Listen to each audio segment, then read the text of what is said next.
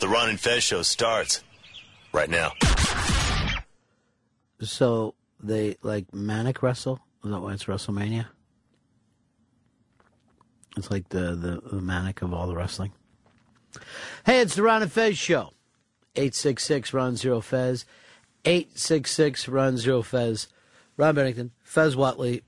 Well, let me put it this way. The new, improved, cleaned up Fez Whatley. Fez, how you feeling? Million bucks? I feel fantastic. I went and sat in the shower forever. Got the shower bench in there, sat down, just let water. You're a shower sitter. oh yes, yeah. I like to sit in the shower anyway. Is that from laziness? No, I think it's just you know. I think it's relaxing. I think it's it's basically recreation time. Is it because you're afraid of a tub? Um, yeah, the tub I don't like. The tub I slip in all the time. Yeah, I Well, aren't you shampoo. still in the tub? Yeah, but at least I have that there to balance me or sit down. Because ever since the heart attack, I get winded in the shower. That's basically like running track for me. Taking a shower. Yeah, yeah, I still get winded in the shower, so it's nice to have that to sit down and balance myself So, are you winded like just standing somewhere for any amount of time? Is that it? Uh, yeah, that'll happen too. Yeah, where it's just like standing up will get to me. I'm glad when they tried to put you on that uh, Survivors workout thing Mm-hmm. that you turned them down, and you just said, "I don't want to build up my strength." Fez uh, complains a lot about climbing up the stairs too, up to the office. He Oh, really- going up to one flight. Yeah. Well, besides the fact that it looks like a dangerous staircase, Right. Because you can see da- all the way down to the lobby with it. Yeah, that takes uh, takes the wind right out of me. Well, the beauty of this, uh, Fez, is that you probably scrubbed, I'd say, 20 years off yourself from yesterday. You look much younger and much less, um, what's the word I'm looking for? Disgusting homeless. Yeah, it's uh, when I was in the shower and I started to get into the scrubbing. There was chunks of filth coming off of my backside that I didn't even realize was there. That's called shit, you disgusting bastard. and it was just hitting the shower, the the tub floor, and coming off in big pieces. I don't know whether it was cheese whiz that had turned black over the past two weeks or what. Well, you would have been a legend uh, if you would have refused to shower. We brought that up yesterday. Of course, it was up to you. But what if you were the type of guy that said, no, I'm still going. I'm going to make this thing happen. Whew. The legendary Fez Whatley. Uh, well, you look great. The one- nice new shirt, it looks like. Uh, you've trimmed the beard up. Yep. The hair is the grease has been washed out of it. I kept the fingernails though. You suggested that yesterday. Smart move. Smart move. So these talons are still here. Let me just say that. Brilliant. And uh, the worst part, though, I mean, it felt good to get clean. Nice Yeah. hot shower. Worst part, brushing my teeth after two weeks for the first time. Hated it. The amount of blood coming from my gingivitis bleeding gums hitting the sink was incredible. It looked like I had gotten punched in the mouth. I'm gonna qu- I'm gonna quote our own Chris Stanley and just say too much information. And by quoting Chris, I mean quoting his generation, which I like to call Generation Xbox. TMI, Ron. Uh, and I call, uh, of course, Dave uh, pre-baby boomers. He's 2600. what are you up to, man?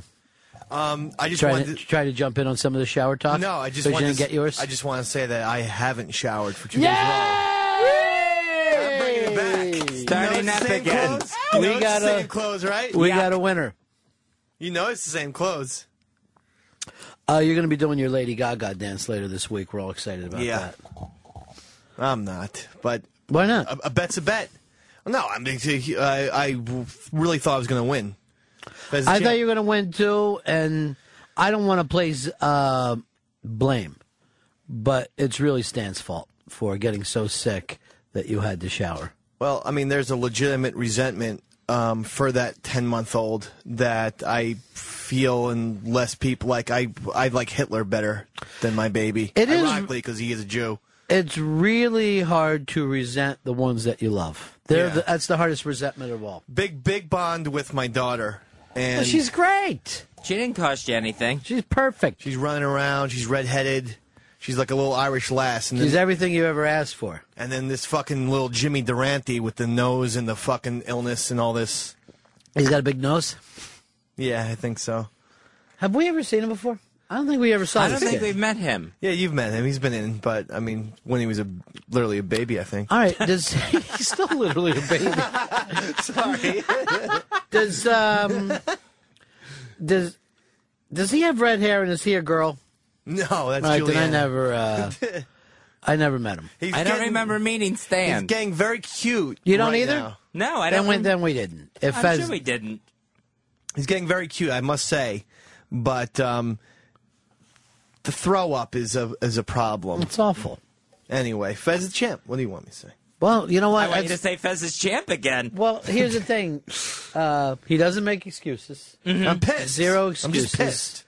even though it was a baby's fault. Forget it. They're I'm just team. fucking furious though at this kid. And, you know, I'm like Coach K right now. Are you really mad? Yeah, I am because I wanted I wanted this championship. I I like championships. Well, maybe even if you're- don't- even if we don't know what the championships are for. The Dirt Championship. I like championships, and Who I was knows? I was eight and one going into this thing, and I wanted two more wins to get to ten, and now I'm I'm fucking. I feel like I'm thinking about a new contest where you guys have to kill a dog a day till one of you Oh, gets uh, tired of it. I got fucking one at home. She'll be dead. Fucking put the pipe Wiley, in her. you say you can't kill an animal. It's no. not in you. No, Oh. I cannot do it. dude. What if it was a fucking charging tiger? Could you kill it? I don't think so. I would. I would just get mauled. Just dive into the mouth? I, I would. I would try to run from it, which is like we mentioned the stairs and just standing still. It's not going to be very effective. But I don't think I could kill the tiger. The password is fucking pussy. The password is fucking pussy. What if We are not playing password, and everyone heard it. Fez. Fez. pussy? Bing, bing, bing, bing, bing, bing, bing, bing. Okay, good. It's actually fucking pussy. Fifty dollars, but, uh, fucking pussy. Yeah. well, yeah, let's move on. I do better at giving the clues. what if Fez had a gun? Like what Fez, what if you had a gun? You would shoot the tiger, right? Or if he charged you? I I don't think I could do it. if he charged you, you I had a mean, gun? I I don't like killing bugs. I don't like. you wouldn't I, kill to save yourself, though? I would maybe I could try to fire at it. I'm sure I'm gonna You'd miss. miss. Yeah, you would miss. All right, so now it's more about the embarrassment of not being a fucking good shot. but the reason why you miss is because you don't shoot enough. I don't shoot at all. I don't go near a gun. Oh, should get a BB gun. They're great. That's what I do. I have target practice at my house. My brother Corky shot my grandfather when they went hunting one time with a pellet gun, and it made me a nervous wreck. Hmm. It's a pellet gun. Your granddad was go okay. Again, it's one of those situations where something happens once and you feel like that's the only thing that could happen. You know, it's like if you went to a party and the fucking roof caved in, you would be act like, oh no, I don't go to parties because the roof caves in.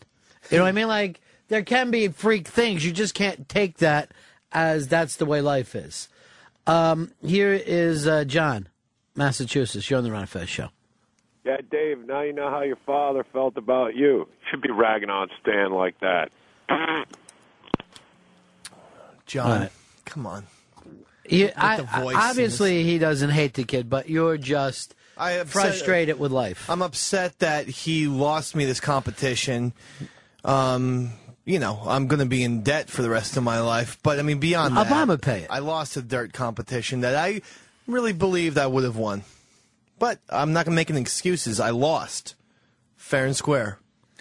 Um, you did lose fair and Little square. fucker. I mean, fair if you know it's not exactly fair that Fez got a baby to ruin it for you, but other than that, it's fine. I can square. I consider no- this washed up Fez, new Fez. Thank you. I feel new. I feel like I've lost 20 pounds of filth. Mm. Uh, here is uh, Dan Knoxville. You're on Ron Fez. Hey, what's up, guys? Hey, I was just uh, I was just wondering. Uh, I remember the the big question for Fez and uh, Dave about that they would uh, kill a homeless person for like a certain amount of money. I know, What's with they- the reluctance for the dog? There's not a huge amount of consistency on the Ron of Fez There is show. with me. By said by then I- saying that, it's inconsistent. I said it then. I say it now. There's a consistency with consistency with, with me. I kill a homeless person. If I'm going to kill anyone right now, it's Dave for getting me back into Lost and making me sit there and watch the Pirates of Penzance last night. You didn't like that episode. You didn't like that episode? Seriously? What was there to like? You take it a was fucking. the fifth best episode in the history of the show. Wh- What what was it that you loved so much about it? I fucking love the Jacob story, and I. Was it a Jacob story? I'm sorry. I, the the Richard story I thought was absolutely brilliant. Ricardo.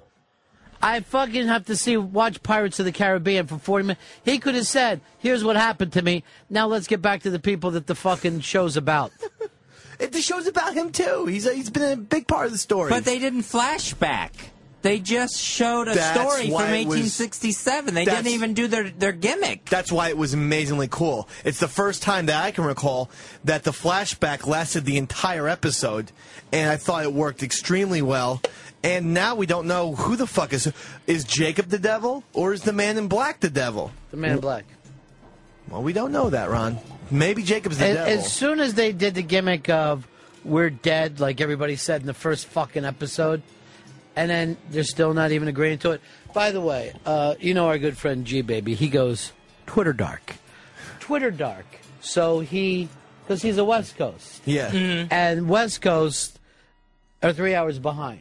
So Lost for him, I think, comes on at fucking twelve o'clock at night. Yeah. At midnight, he sits down to watch Lost.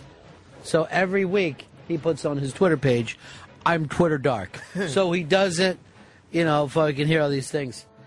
I uh, call up his house and I go, I can't believe Richard Alpert is a fucking robot. is that the stupidest thing ever? He buy it? Glenn and Thinker. I don't know. I just said it to his machine. wait, wait, Ron. So Alpert's a robot? What are you doing? The impression of him now? Yeah, that was uh, impression. I never thought that was anything like him. Well, someone's got to do it. I thought that was a glorious episode. I really did. And I I think know you do. You think every episode's a fucking glorious episode. no, not that. You know what I'd like to fucking see you, my friend, walking down the midway. walking down the midway. I'm a fan of the show, but I mean, I can tell, I can discern from great ones. and you good are a, ones. you're a fan of everything. It ju- any type of entertainment um, for of any kind you love. Well, I do like that. You're right. Like little kittens playing with the ball of yarn or something. I'm a big fan of that too. But I thought this Lost episode was tremendous. It's just letting us know that we're going to be disappointed on that two-hour season finale, There- series finale. There's only seven left. Seven Eight. episodes, eight left. 'Cause they- and we spend an hour in the fucking 1800s at the fucking Black Pearl. So just fucking do me a favor. Get back to Jack Black Rock. and Diane and whoever the fuck they are. That's not the Black Kate. Pearl is from Pirates of the Caribbean. Yeah, Black uh, Kate. Kate, not Diane. Well, who's Diane then? That's the Mellencamp song. The little ditty? um, I'm surprised. I'm shocked. Shocked that you didn't like that. You're shocked every night when the fucking sun goes down. Well, yeah. you I mean, scream how does out- it go down? It's so big. you scream that the sun just fell. Doesn't make sense. It goes down by gravity. Gravity pulls it down to Oh. the center of the earth. All right. Huh. That's why you get a steam there. Okay. Um, John, Georgia, Rana Fez. Hey, Ronnie. Hey, did you kind of pick up on how they were explaining what the alternate timeline was last night Yeah. when when he made the reference with the wine and the bottle? I didn't get that. Evil, evil escaping if the island wasn't there. Oh, I got that. Evil is out there, and evil is going to somehow do something horrible to the other reality. Well, evil's So on even island. right now, I'm like, well, in the other reality, evil is out. Right. Evil is fucking spilled out. Oh, I didn't so get that. something we are going to see in the other fucking reality of what happened when fucking hell comes to Frogtown. uh, but that whole thing of then we will all go to hell. Oh, I'm talking to your dead wife in Spanish. I just What? Come on. Enjoy it. Enjoy the ride. Well, I don't understand why they took away the one guy's gimmick of talking to dead people and gave it to Big Hurley. well, Hurley's had it for a He's while. He's always had that, Fez, from from season one. He's had it, Fez. He really has had it for a long time. I don't know if it goes back to season one, Oh yes, but it he's does. had it for a long time. Yeah. And really, they're all dead anyway, so that's just uh, deeper dead. They're all not dead though. That's just that was fucking Richard's own. By the way, I do like the Man in Black. I said to my wife, he's my new favorite actor. Has he, looks- done anything else? He reminds me of Tom Sizemore, but like a non. We got into up. the Sizemore too last night. Yeah, I non. thought he looked like up. Richard Hatch from Survivor. Oh come on. Maybe Why? Because he's on an It's island. the island thing in the Yeah, sand. he's on an island. So you know what? Then let's start voting people off, like me. I would like to leave that island. There's nothing fabulous about the man black. Yeah. Um. Tom and Tom's River. You're on my Fez. Hey, Ronnie B, they're really pushing this angle with Jacob as the baby face and the man in black as the heel. You think it's going to be a swerve at the last minute? No, I think that I think right now we're getting a fake swerve because uh, the the fact is they don't want us to completely believe that he's a fucking good guy. We're not getting a fake swerve. I think that the man in black is Jesus Christ. I think That's my theory. I think the Man in Black is Johnny Cash, and it's a Ring of Fire. I think we're gonna get a third person involved, like when Mother Nature comes in that Christmas special between Heat Miser and Cold Miser. Oh, don't fucking ruin that for me, Fez. How many times I tell you? How many fucking times I tell you? Give me a fucking break here. I haven't seen it yet. I'm dying to see it. Man in Black will never wear coat white. Also, I think that he's definitely cr- like I think he's Jesus. I'm serious. I think he that's a swerve. He's Jesus. Notice that he's only really killed bad people, and Jesus was allowed to do that that time that he got pissed off at the temple and started fucking you know punching people in the face and throwing coins all over the place. Hold on, he punched people in the face. Absolutely, yeah. That's in the Bible when he got like nuts. I did not know that he was punching him in the face. I thought he fucking Yeah, he knocked over- over... some tables like a fucking exactly. child. He overturned tables and hit some people because they were, you know, um, making tra- business transactions in church. I, I bet that in in heaven somewhere, Jesus Christ every day knowing how much you jerk off. You're a Catholic boy. You know what you're doing is disgusting. It don't remind me that. I got over that like four or five years ago. Jesus knows you're jerking. It off. was like, honestly, I it, it only like 28 was when I finally got over the guilt of masturbation. So I had Well, problems. next Please time don't you do feel like you want to masturbate, just think Jesus is watching me, and so is my dead grandmother who likes the that. Yankees. this is gonna ruin it. See, that's that's the point. and they're both crying and holding each other.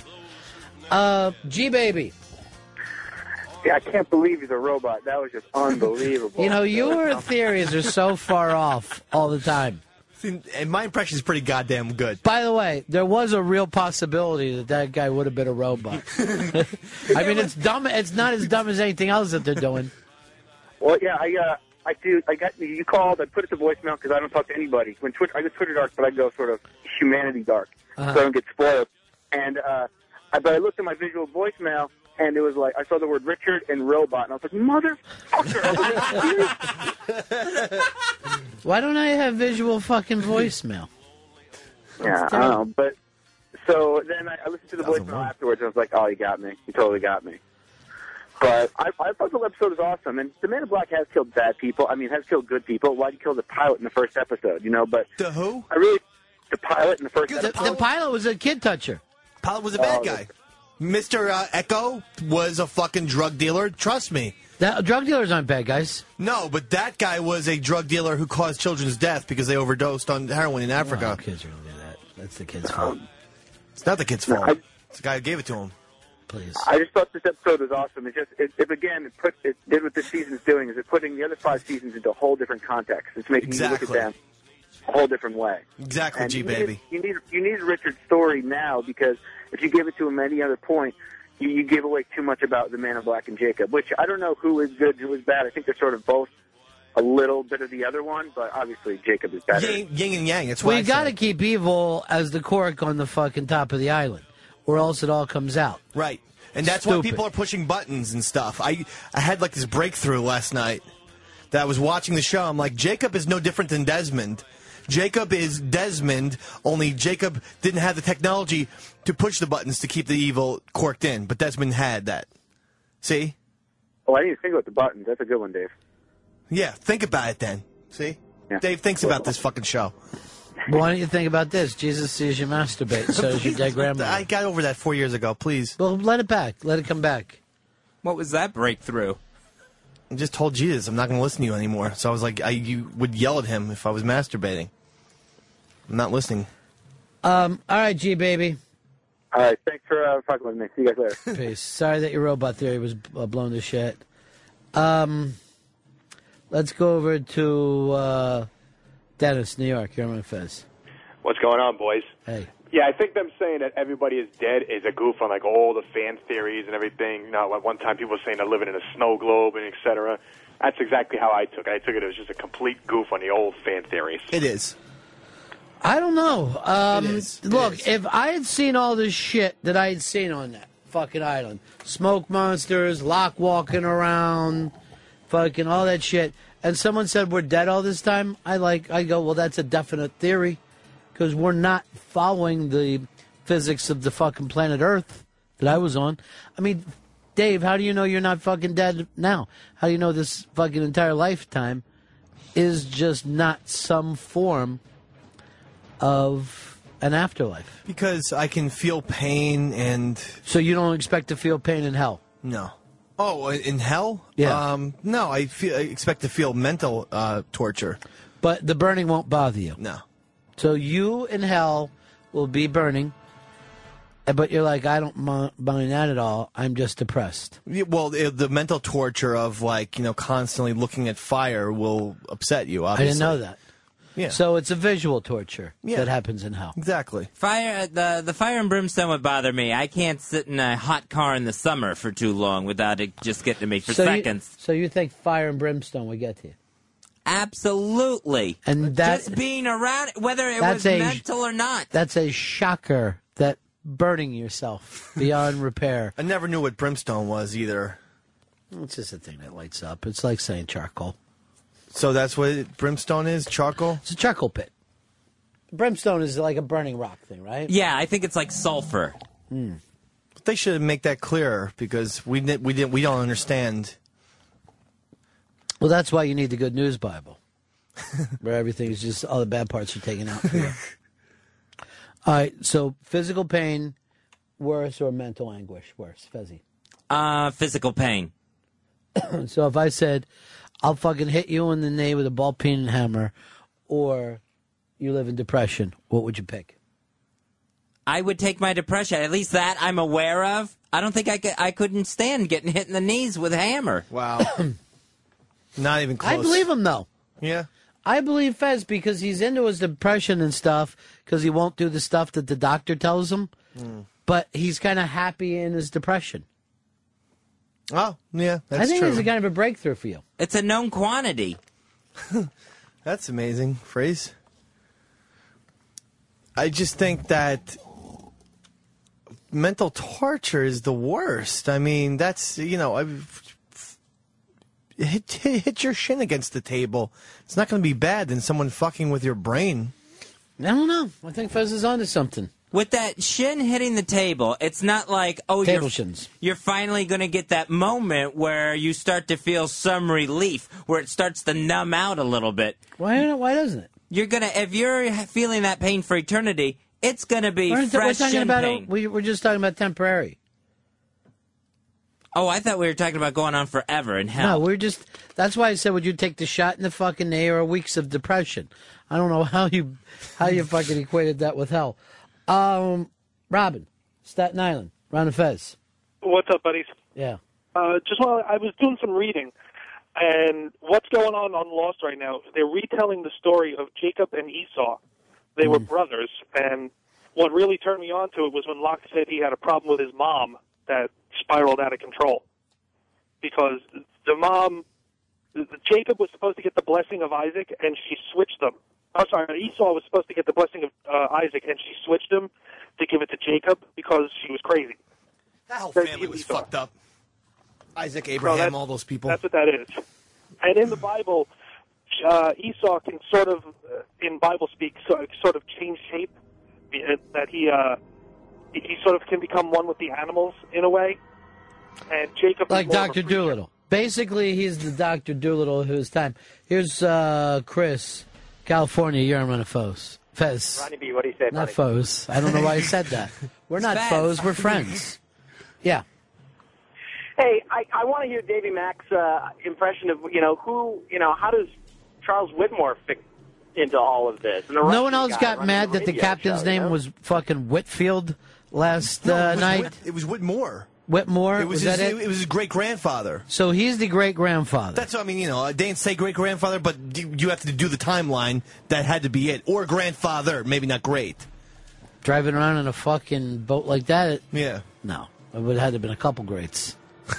Well, it was 1867. You figure Widmore is about 70, so in 2004, so he's born in 1934. So it could be his grandfather, or or, or just one great grandfather. I couldn't see a couple. uh, couldn't see more than that. So in any event, this has been going on forever. Exactly. This has been. Here's what's going on. The island needs to be taken care of by one person, as we know.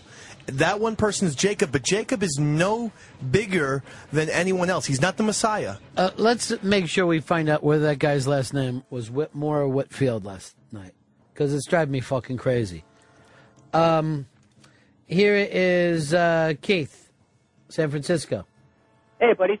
Hey, here's my theory. Jacob has to be the devil, and I say that because remember when Richard asked what he wanted, and he said he wanted his wife back, and he said he couldn't give it back to him, but then he said, "I'll let you live forever."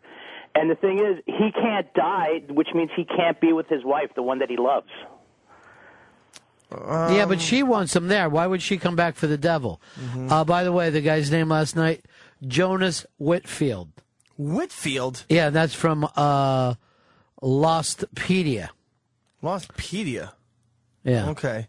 Well, then the guy that doesn't make sense. That's Now- what I'm fucking trying to tell now you. my head is fucked in the face. Uh, this might help you out. It's Dave's grandmother. Yes. Hello, Rondo. Yeah. This is Dave's grandmother, and I just want him to know that I do see him every time he masturbates, and I know that he stole money from me. And you also, did. yes, You don't know that. Wow. Yes, I saw. No, you I didn't. was now in heaven. I have ways to see. And also, Kevin did finger me at the funeral home. Oh, oh my oh, God. This is Earl's grandmother. I'm gonna fuck you up, caller. Look, that, those days are over. Earl's in a high pressured sales job. I know it's high pressured because he kept texting me last night. this is awesome. From his first day at work? and he was saying it's very Glengarry Glen Ross. Oh, awesome. I think he was getting yelled at on his first day about let's move fucking product, and the product is of course classical music seats. I had that job for two hours where I was supposed to sell cutlery and like go like I was going to be a door to door salesman, but they the guy came off with the Baldwin gimmick, Mm-hmm. and I'm like, this isn't gonna, you know, I'm not. We're not in the movie. I know you've seen Glengarry Glen Ross. You're not impressing me by doing a Baldwin impression. I'm out of here. Glengarry Glen Ross is the favorite fucking thing of everybody in sales. Yeah, that Everybody in is it. sales loves that. Absolutely. Remember the one sales guy from XM? He was, you know, that that Glengarry Glen Ross dude. Oh, well, he was the guy who would have stole the fucking leads. yeah, right. I forgot that guy. These are the Glengarry leads, and you don't get to have them. he puts them in front, takes them away. I need to go home and watch that today. These leads are for closers only. Put down that coffee. I like fucking Ednet. Treating a man that way, bullshit. And that that fucking thing between Ed Harris and Alan Arkin at the, at the deli is or the Chinese restaurant is maybe one of the best. Even though it's a drama, comedic things of all time. Of are we just talking here? You're actually talking about this, Dave. I'm like, this is the greatest. He's doing very well for himself. He's doing very, Very good. well. That's the best movie of all time. so fucking great. I honestly think though I could probably write one a little bit better than that. Just a little bit better. Oh no! I think I can do pretty it. goddamn good. I honestly do. Um, Ty, Wisconsin, you got an Ichiban for me. Yeah, I got one for Fezzy. Okay. Oh, Fezzy gets his own little. ESPN reports this morning that domestic violence charges against Warren Sapp have been dropped. Fez Whatley, you jumped to a conclusion Mm-hmm. on that. Are you willing to uh, take back everything that you said? I will take back everything I said about Warren Sapp. I am back on the Sapp bandwagon. He goes back to being a hero of mine. Sapp wagon. Um, and the reason is just because the police didn't charge him.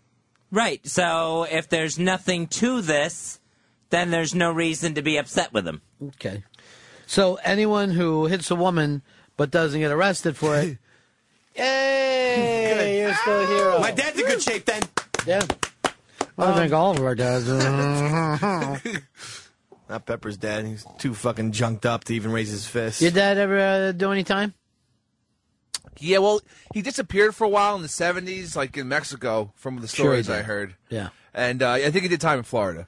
What was uh? What, what did he tell you? It was the fucking movie Blow he was shooting. he was tuna. the um, yesterday we did the Unmasked with Tom Davis from Franken and Davis. Amazing stories all about the early days of Saturday Night Live, and uh, Tom Davis, I believe he's 58 years old, still does acid, still loves uh, the Captain Trips. Yeah, I, I was thinking about it, and I'm definitely getting some. I'm going to procure some acid this year. I was very inspired by that entire Unmasked, how funny it was. But then I was also like, why am I not doing acid like at least once or twice a year? He's right. He goes to Burning Man, does acid, does acid just a few times a year. Uh, the for me, the experimentation. If you're still doing it in your fifties, you're not fucking experimenting. You're just getting fucked up. Well, I disagree with that. You, you you can still have very new experiences on psychedelic drugs. I Mm-hmm. mean, every acid trip is different than than the uh, previous one. All right, so you did a lot of acid, right? Yeah, tons of it. And hold on, and your kid can't digest food. What? And has asthma. I'm just gonna look a few things up. I'm gonna fucking be house for you since no one else will. It wasn't smoking or anything. No, but you. How do you? Did a lot uh, of acid. Stays in the spine. Yeah, I do. I did do a lot of acid. How do you explain the uh, healthy daughter? I mean, that's the point. Skips a generation. How do we know she's healthy? she's she's healthy as a clam. Come on. I Ryan. saw her have a fucking layup from four inches away and put the ball into the stands. That was That's fucking tripped out. No, that was that was definitely one of the blacker moments in the my household in in the short history of my children. Um, that perception may not be there. But I'm definitely going to get some acid after that mass yesterday. And that's a fucking 100% for real thing. Uh, I might even are you done with the acid? Uh, Saturday. I haven't done it in a long time, but if I ever got something like Burning Man or whatever, which I'd love to go to one day, I would definitely fucking gobble up some fucking. When's the last time you ate acid? I ate some mushrooms about six months ago. That ain't fucking Acid. acid. Let's just fucking seriously. Would you and your generation get off the ecstasy and mushrooms? Jesus Are they the Christ, same thing. acid. Acid. Probably a year Motherfucker. ago. A year ago. Okay. I was at a Mo show and they were like, "Here's some acid, dog." I was like, "All right, Wait, I'll was take that, when you shit." came to Asbury Park and A different. you were no, all it was a- confused? no, I just. I was just drunk then. It was another Mo show. Oh. Um, I probably done acid 40 times, and I'm gonna get back into it for real. If I can get some acid, like I'm gonna. Wait get, a minute. When you were bragging about tons, it was only forty. maybe more than that. But I, what I'm saying is, every weekend from my junior and senior year of high school, I basically did acid. But don't you think of it as like a high school thing to do? Should a fucking full grown man be sitting around doing acid like Timothy Leary, like a fucking asshole? But that's the thing is that I've never had that experience as a full grown man on I acid. tried to fucking get it into his fucking mind. You tripped with Leary. You trip with Jerry Garcia. That's fucking weird shit. And he wasn't like, he was like, oh, yeah, Jerry's a great guy. Hmm. Him and fucking Garcia were writing a screenplay for a Vonnegut book together. I have no idea if anyone asked them to do it. I think they were just fucking tripping. yeah. Well, he wanted to, you know, that was his thing. Yeah, It's was very- his thing. It still is. I think acid is it's actually good for people and probably should be mandatory like once in someone's life. Just once. Like a vaccination? Truly. I, you know what? I would agree with that, but it should come to, and I'm being fucking totally serious here. It should come at a certain point in your life. It shouldn't be done for party purposes. Oh, I agree. And it should be done in a way to say, now you're stepping from one fucking thing to the next. Would acid be good for Fez Whatley under the right conditions? Absolutely. You think so? Fuck yeah. Yes. Y- If anything, and I just took the elevator up with you, you've been fucking stuck in a bad trip for years. You have got to fucking learn. Like, we talk about being on a bummer, a fucking, you know, it's really just a panic attack. Flipping out on acid is a fucking panic attack, in my opinion. Yeah. Maybe amped up a little bit. Mm-hmm. And that's where he is all the time. Right. That would that would you, you your universe would be so expanded that the fucking elevator ride would be stupid. It would be trivial to you because you'd be like, "What am I? Ta- what? Why am I doing this? I'm connected to fucking stars. I'm not going to drop in an elevator, and if I do, it'll be fine. Even if I die, I'll be a fucking star. Does he sound crazy to you, Fez? It sounds absolutely nuts. And the thing that I think about is, aren't there stories about people that don't come back? You haven't come back. That's, what I'm fucking trying to tell you. Oh, that's you would be one of the fucking people who didn't come back. And some of that is myth, like the Syd Barrett drinking. I had a fucking shot kid. glass of I had a kid on my fucking street that got fucking dosed. We were really young, like fucking 12 Mm-hmm. and I don't think he came back. He got fucking off in some weird place. Just because of that one thing? Yeah, but he was a fucking baby. He didn't know what the fuck he was doing. See, I, the reason why the Tom Davis thing intrigued me so hard is because I've I haven't done acid since I was 21. I'm 32. and I haven't done it since I'm a grown man. So that's why I want to do it as a grown fucking man. Yeah, but I still do think you you would just do it for party purposes. No, I wouldn't, Ron. I get the feeling. By the way, could you imagine tripping with fucking Fez? I could. I have to pass that one off. I could. I'll say this.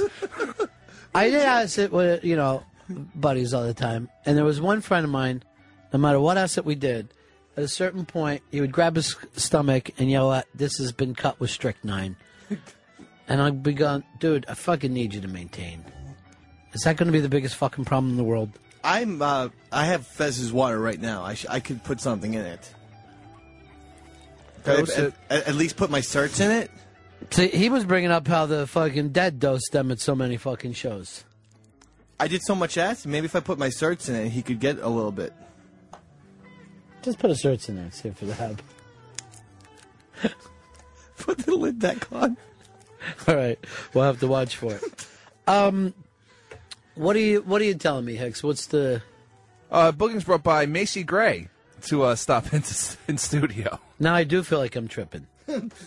It's pretty When- great. When is she coming in? Uh, she's, she's ready to come in right now. I'm ready to meet her.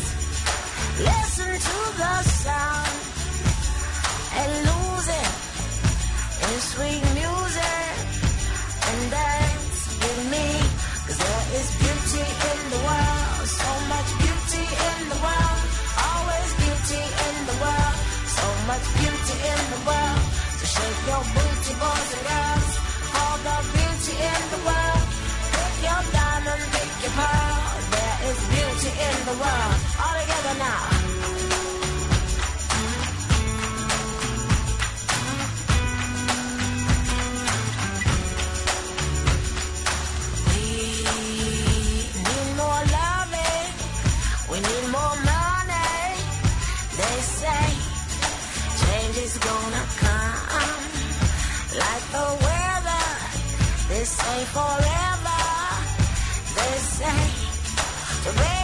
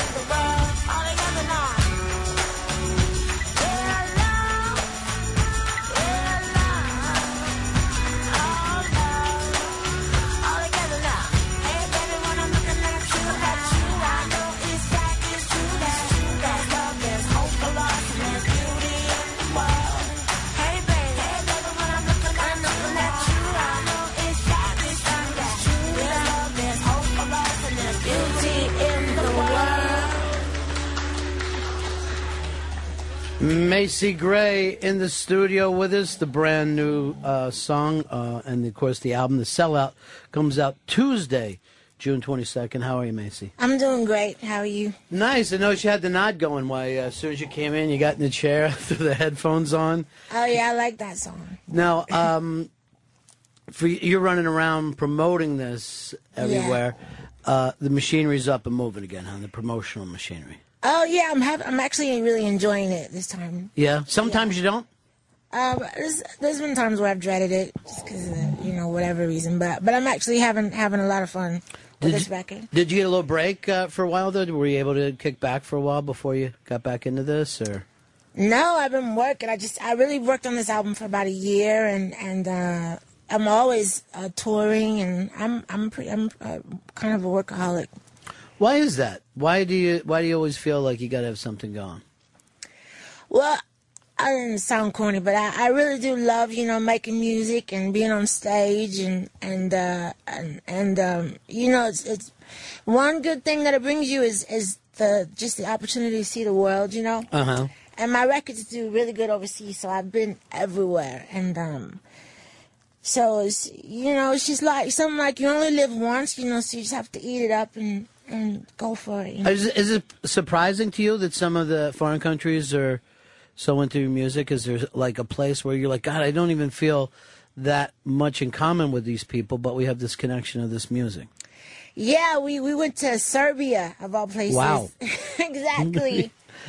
exactly. And it was it was really interesting because my uh, one of the musicians in my band got in the pool in the hotel and Right. everybody that was in the pool got out. She's a black girl. Mm-hmm. So it's very like, you know, it's nothing but Serbians there. There's no culture. Right. there. So so um but then when we did the show later that night, like four thousand people showed up and and they went crazy and they knew all the words and so it's pretty wild what, what music does. So the Serbians were basically like uh, they they weren't used to seeing black people, or they just didn't think everybody should be together in a pool, or what happened? I think both. There's Yeah. there's no there's like it's not like New York where you see Right. like ninety thousand different cultures. There's like Right. one not Serbian.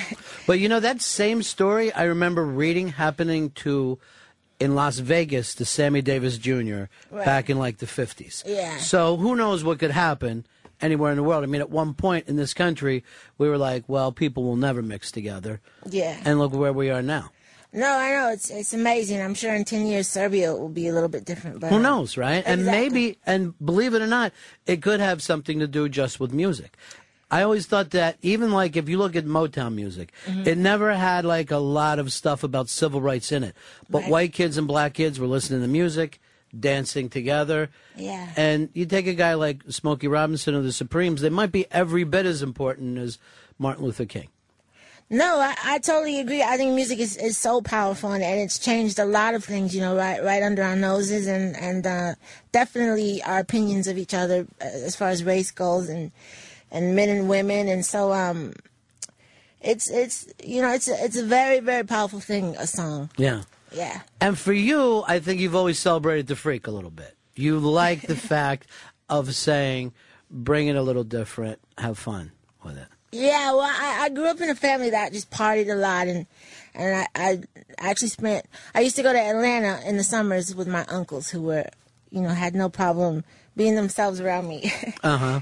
so um, uh, so I, I think that that just influenced me a lot as, as far as, you know, things that were fun and things that were okay that might, might be taboo, but, you know, they they put a smile on people's faces. What, what was some of the taboo stuff that you were introduced to as a young kid, as a young person?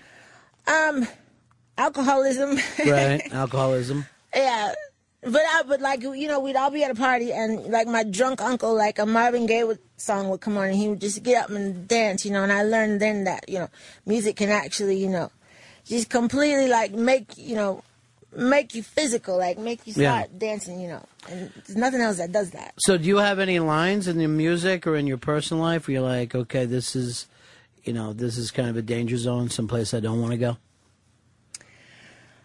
Um, or it, should it be all tasted? Should it all be kind of experimented with? No, not everything. Yeah. Some things are, are not taboo. They're just creepy and disgusting. Right.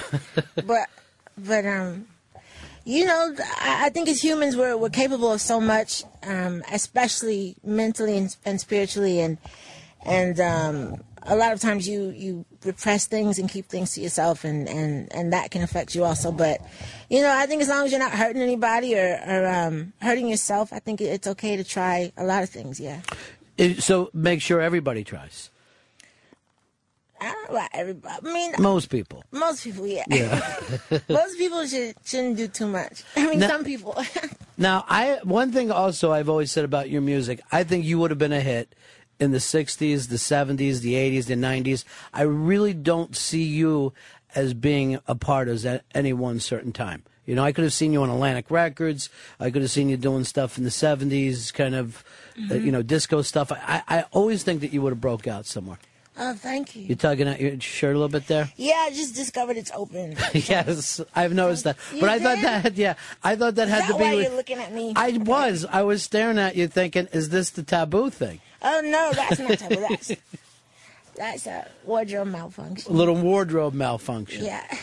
Is there a, a certain time of uh, time of music that you identify with, though? Is there certain singers, certain songwriters that you identify with? Yeah, I love. I, I just really love uh, um, artists who who take their art really seriously, and and that just involves like great lyrics and and great music. You know, you can tell the difference in, in records of, of the ones who like really care about what they put out, and Yeah. and I appreciate that, even if I don't like the song. You know, but A- any time in your life that you heard a song that just kind of light went off for you, where you're just like, "Yeah, that's what I uh, I'd like to spend my time chasing," something like that. Um, I think, uh, well, of recent, like uh, Kanye West's first album Mhm. really intrigued me a lot, and um, you know those old Stevie Wonder records, like, Sure. like songs in the key of life, and anything by Bob Marley, Right. and uh, I was a big Fugees fan. I love the Fugees records, and there's a ton. You know, Led Zeppelin makes great, great records, and I remember when uh, the first time I heard a Nirvana song and and um, a Guns N' Roses song. You know, there's like Yeah. a, a, rawness that that um, most records don't have, and so there's a there's a lot of really great records out there that that I like for different reasons. And you always have such great players with you. There's always such uh, great musicians uh, surrounding with you. Are you picking them out, or is it a producer? How do you how do you come together with, with the band? Um, no, yeah, I, I usually pick them out. I've I used to, you know, before uh, anybody knew who I was, I was doing um, clubs on Sunset Mm-hmm. three nights a week. So I I got to know a lot of musicians, and it's a very small little club musicians. You know, everybody kind of knows each other, and and um, so I try to pick the best ones. You know, and and, and really, it's the ones who who are the best at playing my kind of music. You know. And you're able to connect pretty quickly if you know somebody is going to be somebody who should be playing your kind of music. Would you know within minutes, or sometimes it takes a little while to kick in? No, you know right away. It's Yeah. like it's like, you know, when you're dating, you know. Like Yeah. you take somebody out to dinner, but you really don't have to do all that. Like you know the minute they open the door. So you do believe in that. You do believe that there's a connection, a spark, whether it's in love or work or anything. Uh, it happens almost on a, like an unconscious level. Oh yeah, definitely. I I, think that we all. Uh, I, I think that energy is the is the biggest thing. You know, more important than anything you could think about or contrive or plan. You know, there's always like like energy and there's force in the air that like you know really puts a lot of things together. You know. Is that how you do it with the writing? In the same way, you just let it. Uh, you try to connect to that energy Yeah. when you write. Um, absolutely. I mean, uh, when I write lyrically, anyway, most of it is is uh, inspired by things going on in my life. So, so, so I, that's why you know, even when I'm having uh, ups and downs in my career, I, I trust that it's for a reason and and blah blah blah. So, it, do you feel like they're like you're on some kind of a path that you're just that you're just following, or do you feel like you have much to do with it all? You know, when you said like everything's for a reason, do you feel like the reason is something outside of you, or are you yourself doing it?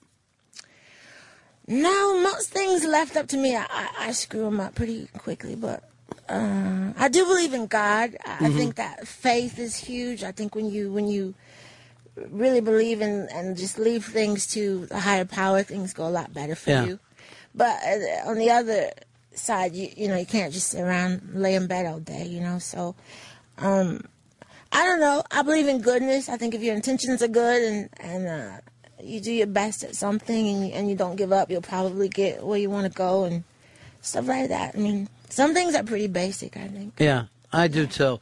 I just, you know, of course, obviously, the thing with faith is I also see how many things have, is fucked up in the world. You know, when people have really strong faith Yeah. and try to put it on and try to get other people to follow it, it always seems to be a problem. Yeah, it just it, it depends on how you look at it. You know, I, I, you could say everything's fucked up in the world. You could say it might be fucked up for a reason, like the earthquakes. You know, Yeah. like the Hawaiian Islands were created from an earthquake. You Right. know what I mean? And and like my new album was was created from all the you know all the stuff that went wrong in my life last year. Uh, what was some of the stuff uh, before you did the uh, the sellout? It felt like you needed or you had some kind of bad stuff going on, and then you then you were able to write from that. What kind of stuff was going down? I was just having like you know like really a, a hard time with my career and, and in my love life. Pretty much everything was Uh huh. was pretty not bubbly. So it all hits at the same time. Mhm. It's all feels uh, bad, but from that, Mhm. you're able to write this album that you're really happy with and really proud of. Yeah, it was it was all inspired by by all those things, you know. And I didn't know it at the time, but um, you know, I, I you, have to. I think when you're an artist, you know, if if you are are just connected to what you're going through and and um, you know, ups and downs are all right. You know, Mhm. happiness is really actually the worst thing that can happen to an artist. Happy, happiness can ruin people. It's almost like I sometimes call it champ fat. Like when a uh, when a boxer will win the championship, suddenly goes out partying, he gains all this weight, and he's you know not Mike Tyson anymore. Yeah. you got to almost have that hunger. So maybe this happens to you a couple times during your career, so that you can get that back on. You can get that hunger and go after it again. Yeah, I think that's what everybody like. If you think about all the classic songs, you know, they're all like from Pain or or, or your favorite singers have that little thing in their voice, you know, that's coming from the stomach. You know what I mean? Yeah, exactly. Um, and that's also why I think a lot of people will do stuff with, uh, you know, either alcohol or dope, and kind of, the, even though they should be doing well, they'll, they'll become like a junkie or whatever, just to have that manufactured problem. Uh, I, I, I guess we need a better way to get to that same feeling rather than, you know, torture yourself and do bad things to yourself. Well, I I don't know if they do that on purpose. One thing like fame and money brings is like you get to like go out and uh, satisfy all your curiosities. You know, like Mhm. you get to go see what this drug is like and what all the fuss about is about that kind of sex. You know what I mean? Right. So, and I think what happens is uh, some people get to like it too much, or or maybe you have go out binging one night and you write the best song you've ever written, which has happened. it's happened to you? so you so you get stuck on thinking that that was the reason, you know. So Right. There's a lot of reasons that I think artists fall into that, and, and it's an unfortunate stereotype, but um. But I, I think everybody's, you know, does it for different reasons. Yeah. But if you look at people like Billie Holiday or Bird, Mm-hmm. you know, and that kind of genius that came out of that, you're like, I wish there you could have gotten to that genius without kind of self-destructing. You know, I mean, I wish that I wish you could get to that, and and I think that is the point, you know, to be at now. Yeah, but you have to think like if, if Billie Holiday would have ever written those songs, you know, if she Yeah. had been like this happy chick, you know what I mean? But maybe is there a way to get that? Because we want to keep you, Macy. I'm telling you that right now. Thank you. We want to keep you, darling. So I want you to get to those songs without going through it all. That's Okay. that's my wish for you. The sellout uh, is June 22nd. What a pleasure to Thank get the you. chance to meet you, darling. Thank you, you too. You take care of yourself now. All right.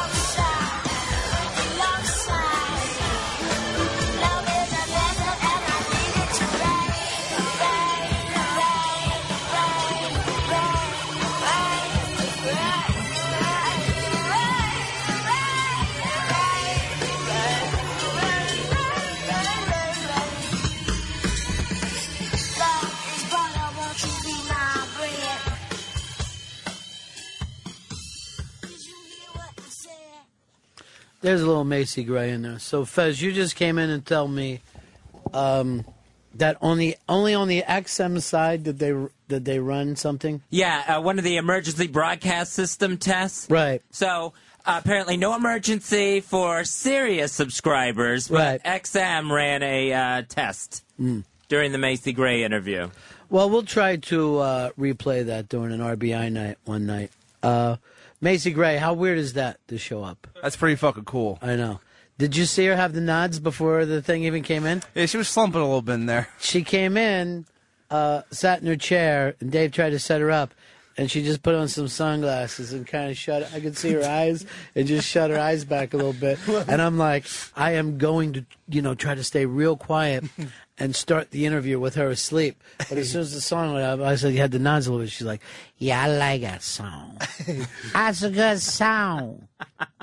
The microphone was set for a regular person. Yeah. But when she came in on her chair, it was like I her She's like six foot tall, though. Did you see her? incredibly tall. And I looked down. I'm going, does she have some kind of platform shoes on? Nope. Yeah. She was wearing flats. She's an original. Yeah, she With the is. hair and the glasses. She's all Macy. You know, she, you say she's original, but again, she reminds me of so many. You know what I mean? Like, she could be like fucking Sly and the Family Stone. Right. You know what I mean, she could have easily been with Sly.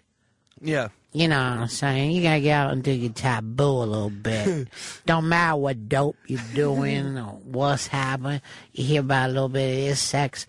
One time I was talking with uh, Jay Mohr, and he said to me, uh, I would love to fuck Macy Gray because it would be like fucking a baby. and I thought it was just the funniest fucking thing ever. Cause she does have like a little baby talk. Yeah, I love that. Wait, and is that like New Orleans or?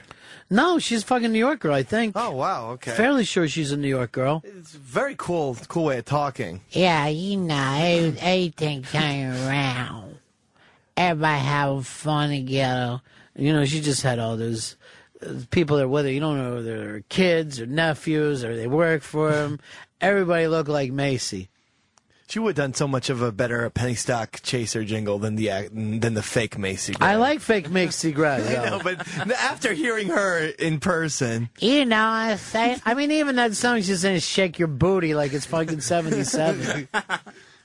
You know, I like this new album. It's good. she was she th- could almost be in that like fucking like Muppets band, that like Doctor whatever his fucking name What's is. What's the name of that fuzz? You, that's the only band you know. The Doctor Something's Medicine Show or some shit. Oh, um, I'm not sure. I'll find out. How hard can it be? It's not that difficult. That's what Google. But you know what I'm saying? You feel the energy of it all. I fucking hundred percent believe it too. Like all this shit that sounds trippy. But how do you like to do? You go to Serbia, one of your, fu- you, fucking dancers jumps in the pool, everybody dives out. I'd be like, you're fucking Serbians. Before we got to any place, you're fucking Serbians. Yeah, they So should get that straight. And they could have brought up like we're Americans. Um, You're lucky that we're not going to call like an airstrike on you right now. Doctor Teeth and the Electric Mayhem. All right, very nice. She could have been that fucking band. Fuck yeah, she That could was a good in that band, though, by the way, in terms of puppets. I used to sing with him for a couple of years. Yeah, she definitely has. It's like funk, hippie, fucking soul. It's a whole weird deal going down. Yeah. They're not like New York with 9,000 different cultures. but then 4,000 people come up and they rock that fucker. I really like her.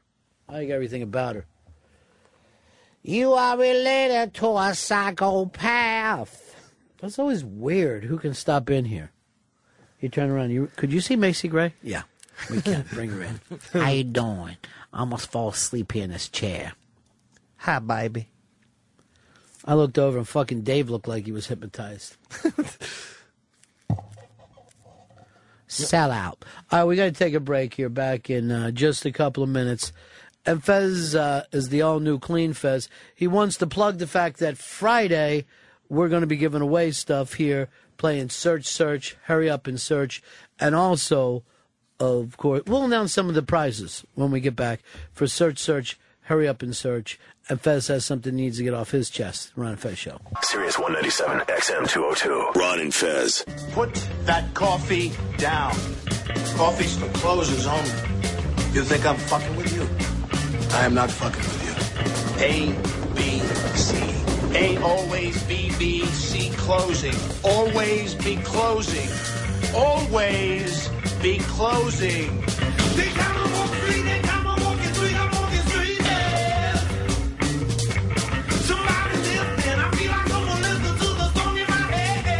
Ron and Fez show, 866 Ron Zero Fez. 866 Ron Zero Fez. Ron Bennington, Fez Whatley. Just hanging out with you today till 3 o'clock. Uh, happy birthday to a very good buddy of ours, Dean, who we haven't seen in a, a long time. Dean from Brooklyn. I believe he's 80 today, but I'm not ex- I'm really bad with years. Then he looks good. He looks great then if he's Yeah. 80. I think he's 79. 79? Okay. Oh, then next year's the big party. I guess. I guess it is. Not a surprise one. It may be too much. So uh, happy birthday to uh, Dean. Uh, Dean Dean, the dancing machine.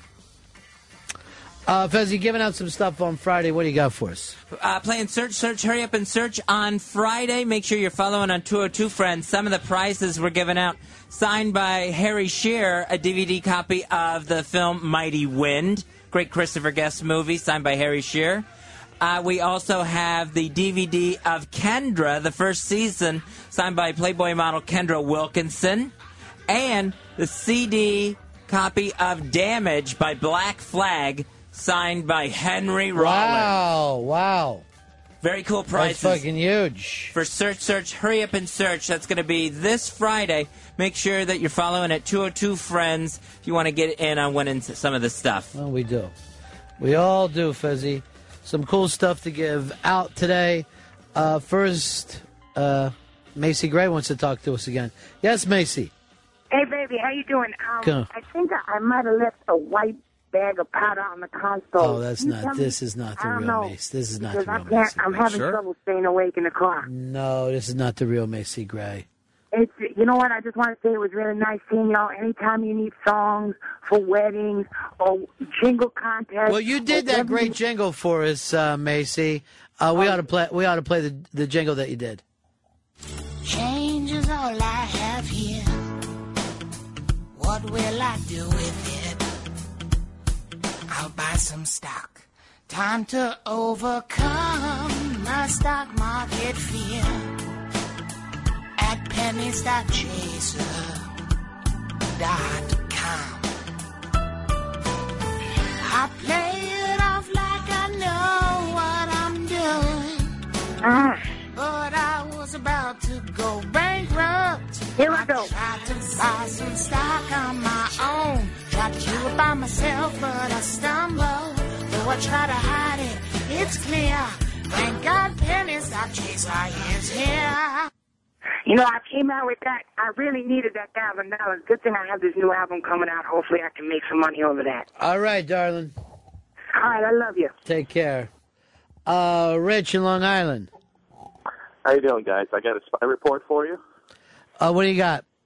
I got um, the Jets are going to be the team that HBO will feature on Hard Knocks next season. Very, very cool. The Hard Knocks uh, show will be uh, the. I'm gonna I'm gonna predict this, and I don't know what kind of season they're gonna have, but I think they're gonna be known as the controversial New York Jets. I have the feeling last year they were the surprise team. This year, I think they're going to think they're they are owed something or deserve something, and it's either going to go really far or explode and become a lot of problems. Where are you on that bet? Uh, I feel that they're very entitled, and unfortunately, this is just going to raise their already very, you know, kind of like uh, uh, uppity, like um, uh, e- ego. And I think that Rex Ryan is just the head of that. The guy does not know when to be humble at the detriment of his team. It's kind of fun, though. I, I know that because you hate the Jets, it's different for you, but it's kind of fun to have a guy like him in the league. Um, while we're talking, let's uh, start some Ichibuns here today. How about this? They say the the Jersey Shore Nets, that's the worst team in basketball, the Jersey Shore Nets hit another low Monday night when the CEO Brett Snooky Yormark uh, shouted out a fan wearing a paper bag over his head. Dave, at one time you were a Nets fan. Still am. And looking at one of the worst seasons in the history of the NBA. Yeah, we're you know we're we're very close, very close to that Sixers of uh, nine uh, nine wins for the entire year. Where are they right now? I believe the Nets have uh, seven, maybe eight, but but definitely not nine. And there's not that many fucking regular season games left. How do you feel about this? The CEO is at the game, sees a guy wearing a bag over its head, which we can all fucking agree on, played. Stupid. But you want a CEO who gets fucking so fired up about the team, he's going to fucking scream at a fan, or should he keep his mouth shut? Dave, I'll go to you first. No, the uh, fans are. Don't yell at the fans who have paid to get into the st- into the arena. You know these people have already given you their money. That's not fair to do. Go after fucking people who are talking shit about your ball club that don't pay. Say you're not true fans. Don't yell at the fans who are paying you money. Fez, well, you're a true fan if you wear a bag over your head. I think you're a true fan. I think you're still a true fan. You're there. You're you're voicing your displeasure with where the team is. And It's a dumb fucking bit, though. It's been done so many times. but it's one of the ways to, that you can immediately show your displeasure. Mm. You know, are you going to write a letter to this guy? Is that going to, you know, get across his desk even? But you're going to end up on TV showing that you don't agree with where this what this team's doing and where they're at right now. And anyone who complained in an email, we didn't hear about the the CEO coming after them. This got this guy's attention. All right. So use the old bit from the New New Orleans Saints, bag over the head, and the CEO yells at you. It's a stupid bit, but the the the the, the fans lame for not coming up with anything original. But let's face something: the CEO knows completely that this is not a good season. It may be the worst fucking season in the history of basketball. So I think that the fucking bag over the head, um, it's just dumb. It's just like, please put me on fucking TV. But I think with with getting the CEO fired up, so many times as a sports fan, you wonder if the owner or whoever's running the team even cares that they're losing or not. This, at least this fan knows that this guy cares about the team. I don't think any fucking guy who's the CEO of anything that is dog shit doesn't fucking know what's going on. Every, I mean, this is beyond they're having an off year. This is historical. It's garbage. Get them to Brooklyn. I mean, the thing is, the fact that they're they're talking about going to Brooklyn mm-hmm. means that they have no connection to the Jersey fans. Because if you're in Jersey, you're not going to drive through a tunnel, through a city, then over a bridge to watch this fucking game in Brooklyn. Not going to happen for you. You're No. just done. I mean, there you, you don't have to go through the tunnel though to get to Brooklyn from Jersey. You can fucking you know. What, anyway, the the two bridges. No, you you can you, you can take you know that that fucking you know the, that Staten Island Ver- Verrazano Bridge. V- Verrazano will get you right to Brooklyn. You know what that cost? Six bucks. Fifteen bucks, my friend. Fifteen dollars. I I have E-ZPass. I don't know. Well, the E-ZPass doesn't make it cheaper. Oh, really? Um. Yeah, yeah. E-ZPass should pay but the same in amount of any event, Ronnie, another little thing is, the, you know, the, Maybe it's only twelve bucks. I don't know. this fucking team is, you know, this isn't the guy who is the future of the Nets. Uh, this Russian dude bought the uh, uh, New Jersey Nets, and that's the guy everyone's looking up to. So it seems like this is a little bit of, you know, I, I'm going to make some headlines. I'm, I, I'm sour grapes. I'm going to lose my team soon. Uh, Catholic TV debuted 3D programs Tuesday in an effort to reach younger people and make the faith message more vivid. Let's go to a Catholic East Side Dave. Will this work, Dave? No, it's not going to work. This, this is crazy talk. First of all, no one has 3D televisions yet. Catholics do. no, they don't. So you're using technology on the wrong people. This kind of fucking tech, you know, these people are supposed to be humble. These these kind of like really conventional Catholics. I don't know. Did you ever see their churches? They're churches, but I'm talking about Their Amer- churches are made out of gold. the American though Catholics who like this kind of shit and Christians in general, they're not going to be buying fucking 3D tel- TVs. I saw a bishop uh, sitting on a throne before. I don't know about humble. Fezzi, will this work? It'll absolutely work. Everyone's enthralled with Avatar and 3D. You're going to get the young Catholic kids in. It's another step forward. It's like no longer doing the Mass in Latin. You know, it's it's something a little bit more progressive. You are point counterpoint with him. You just go against everything that Davey Mack has to say today. The new clean Fez Whatley is a man of fire. I will say this: uh, the fact that they have Avatar means that what they do is going to look lamer. That's the problem with it. So when it's like, hey, the kids like rap music, so we'll have the nuns rap. It it never fucking works when the established people try to be cool.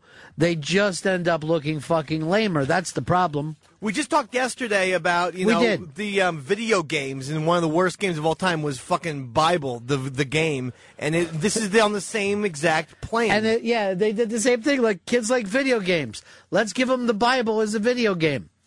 Uh, keep it going. Jumpin' Joe Biden, Delaware zone, uh, actually said this to the president, and it got picked up on the mic. Uh, he's introducing the president of the United States, and of course, the new health care bill. And he leans over and says to the president, "This is a big fucking deal." Um, here's the big question: Is this classless or fun? This time, I'll start it off with Fez Whatley, so we can't immediately disagree with Dave. Fez, classless or fun? This is fun, Joe Biden. This was a celebration. This was a party at the White House. They finally got something done in the Obama administration. Just so you know, it wasn't a celebration or a party. It was a press conference, and he was overheard saying "fuck" to the president of the United uh, States of America. It's a somewhat strange situation.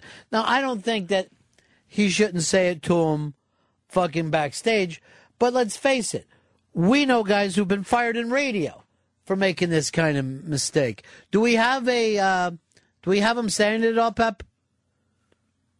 Uh, we we don't have the clip because I think the clip wasn't audible. Okay. We couldn't make it out, is what happened. We couldn't make it out. All right. Uh, Dave, what do you think? Classless or fun? Counterpoint in that it's very classless. um, the fact of the matter is, as Ron brought up, you know, there are times and places, Mr. Biden, and don't bring this up in a formal place where you're supposed to be talking. This gives the fucking Republicans reasons to scream baby killer and the Congress and all this bullshit because you act fucking informally.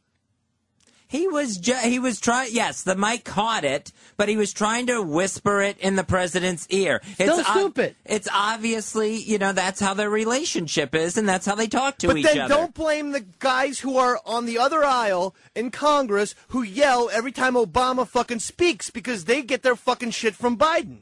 They yell it out. Biden tried to whisper it. It's the same thing. It's a fucking informal thing. You know, god damn it. Fucking 30 years ago even, people used to have a certain behavior that they would do in so this quite frankly, Dave, maybe we don't anymore. Maybe it's time to say we don't. The United States of America is an XL channel. Who gives a shit? No one's going to be hurt that this guy said this. But at the same time, I got to agree with Dave Fez. The lack of formality mm-hmm. with the president of the United States does set a fucking precedent. Mom, maybe the precedent's been said a little bit, you know, term by term. But it just does make it feel like, well, this isn't TV, it's HBO.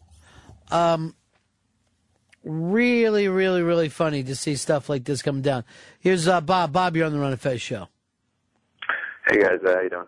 Um, I was at the taping yesterday of Tom Davis interview and, and was just shocked how how good it was, and and really not knowing that he was kind of at the nexus of that whole SNL '70s '80s crew. You know what? I talked to a lot of people after that, Bob, and I'm shocked that people didn't know that uh, coming in. I honestly didn't think that I had to sit around and explain Franken and Davis to the listener, but uh, maybe I should have. Maybe I should have taken some time because I had a lot of people say to me, "Oh, I didn't think that this was going to be good, and it was great." I was totally excited to have Tom Davis come in here, but I, I read a lot of the Saturday Night Live books. Okay. Well, I mean, I'm I'm only 31. I wasn't really watching it. I mean, I've seen the stuff since then, but just the way you know the conversation going from from Frank and Chevy Chase, G. Gordon Liddy. I mean, come on. Yeah, it was a fucking. It, it's it's actually a classic one. It's a really great uh, unmask. So Um, yeah, and, and thanks to the whole crew, everybody. And it was uh, it was it was really great. By the way, I, I I saw this on the Twitter, something that the East Side Llama wrote. I didn't know that the East Side Llama was here. That's the one that beat you, Dave, in the Twitter contest. No, that's a jerk. Jerk off. Which one is which? Someone taunting me, just like this, you know, whatever. This, you know, people taunting me with Eastside Llama. It's I didn't not- know that. It's not fair. Uh, Nick in Texas, you're on Ron Fez. Good afternoon, guys. I just think that, you know, considering that they are like the heads of the FCC, you know, they're not really in charge, but they are, they have to ha- lead it by example. They shouldn't do this and then turn around and the FCC is giving violations to people in broadcasting for this, and yet these guys don't have enough decorum not to use the F word It, it, it's a really interesting situation because Obama was one of the guys who gave Imus a fucking the back of his hand based on the the the motherfucking uh, thing that Imus said. They don't live any better. They don't live any better at all. No, and then, but but I mean, they're politicians. You can't be so stupid as to drop f bombs and think you're going to get away with it. Well, but why not just say the fucking truth? Words aren't that important. Um, words are only worth the meaning that you give them.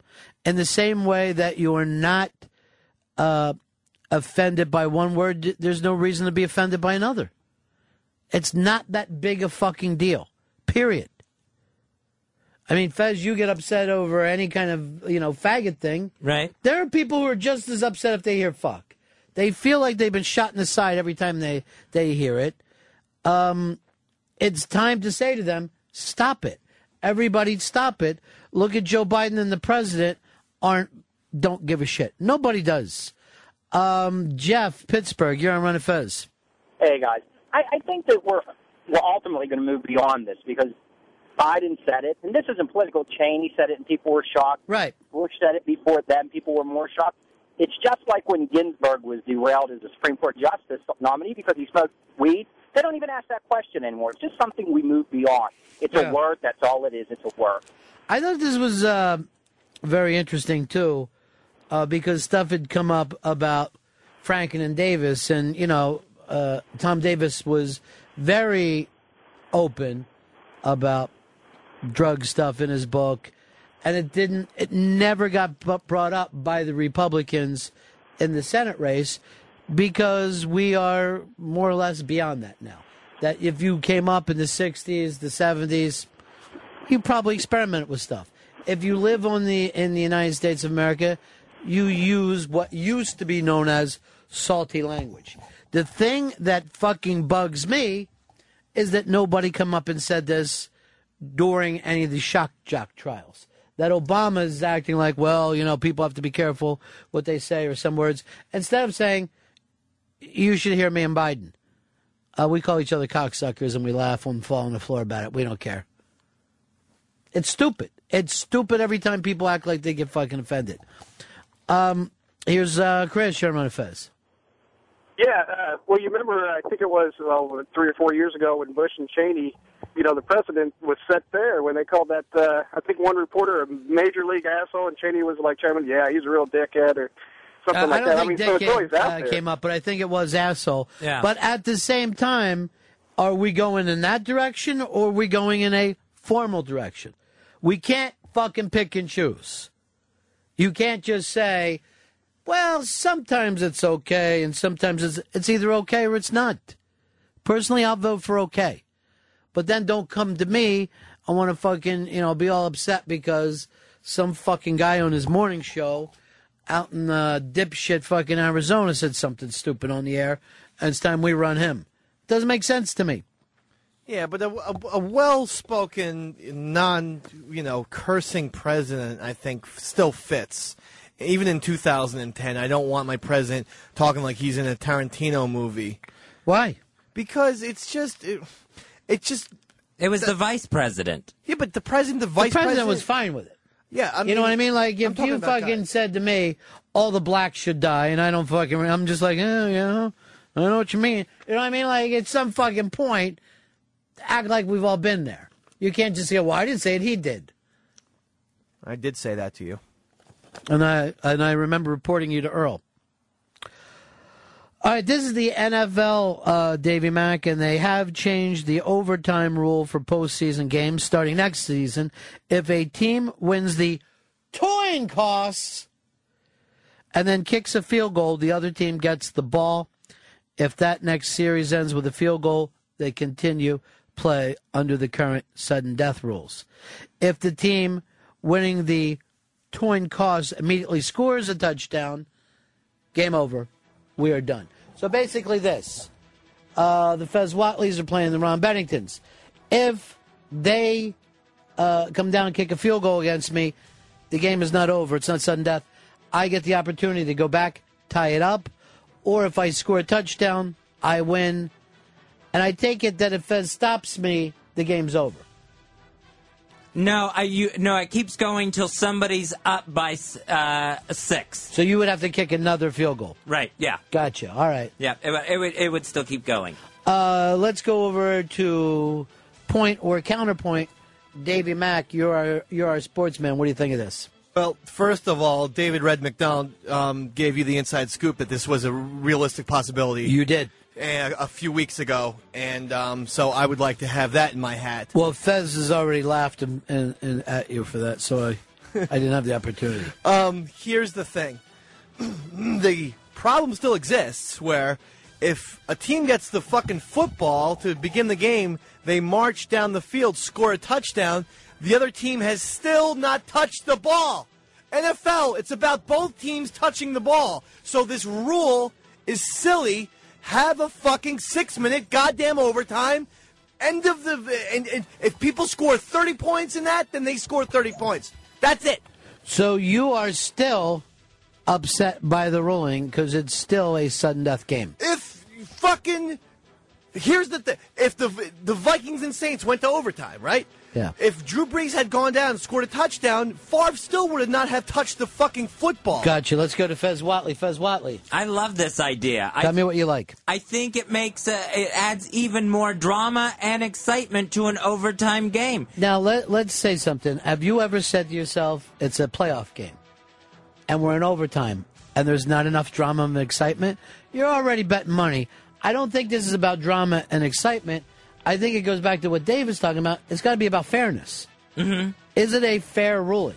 Yeah, I think it's a fair ruling. Yeah, if you can get in your opponent's end zone, that and it's over, then I see nothing wrong with that. That's the way the rules are now. Basically, the rule would be what they are saying, Dave. It's the same ruling, only we don't count a field goal. And here's where I, I think this hurts the NFL. You're saying what I've said for years: the field goals fucking ruin the game. Somewhat. Field goal's pussy now. Yeah. Field goal's Now, not a real win. Could you imagine if the NBA said to themselves, you can't end a game on a fucking foul shot point? That point will not be enough. You know what I mean? Right. It, it's a ridiculous fucking ruling only based on that. You're saying the field goal doesn't matter. Now, the whole point was, again, and I hate to back Dave up, but are both teams going to get a chance to score, much like baseball, where everybody gets a fair chance and there are three outs? The answer is still no.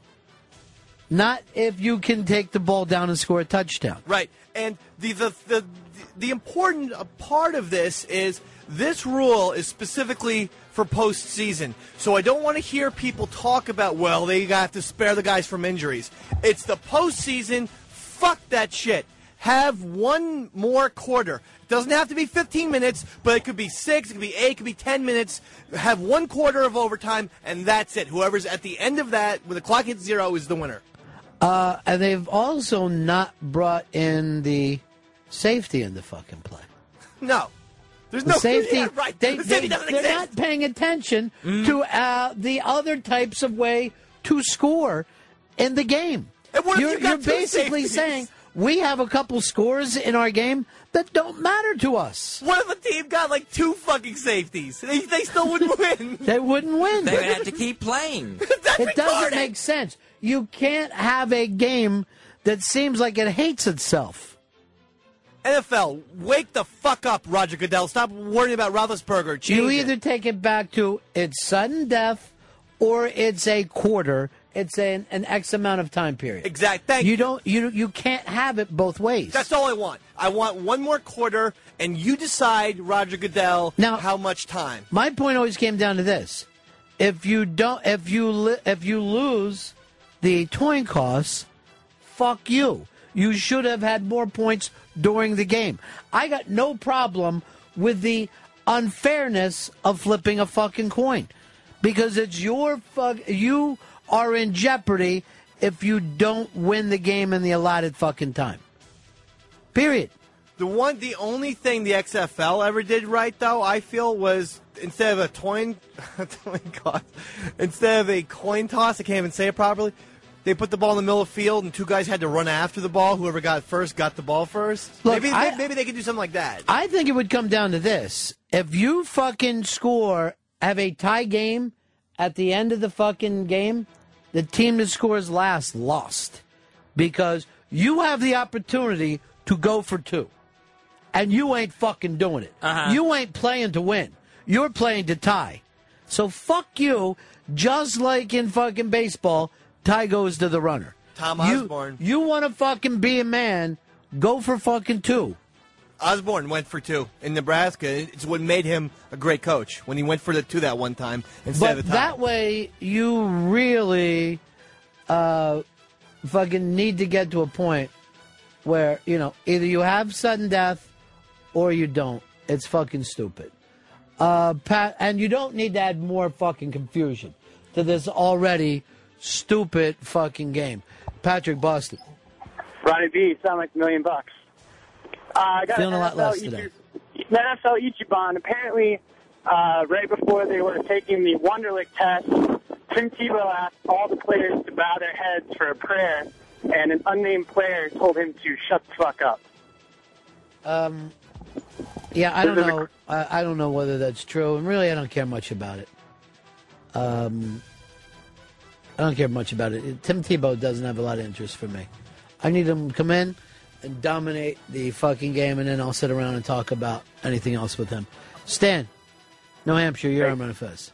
What's going on, guys? Hey, I just want to say, Ron, I got something on the safety for you, too. But first thing is, uh, I don't like that the rule doesn't apply in regular season. This only applies in the playoffs. It's very annoying. Uh, you need Yes, a rule.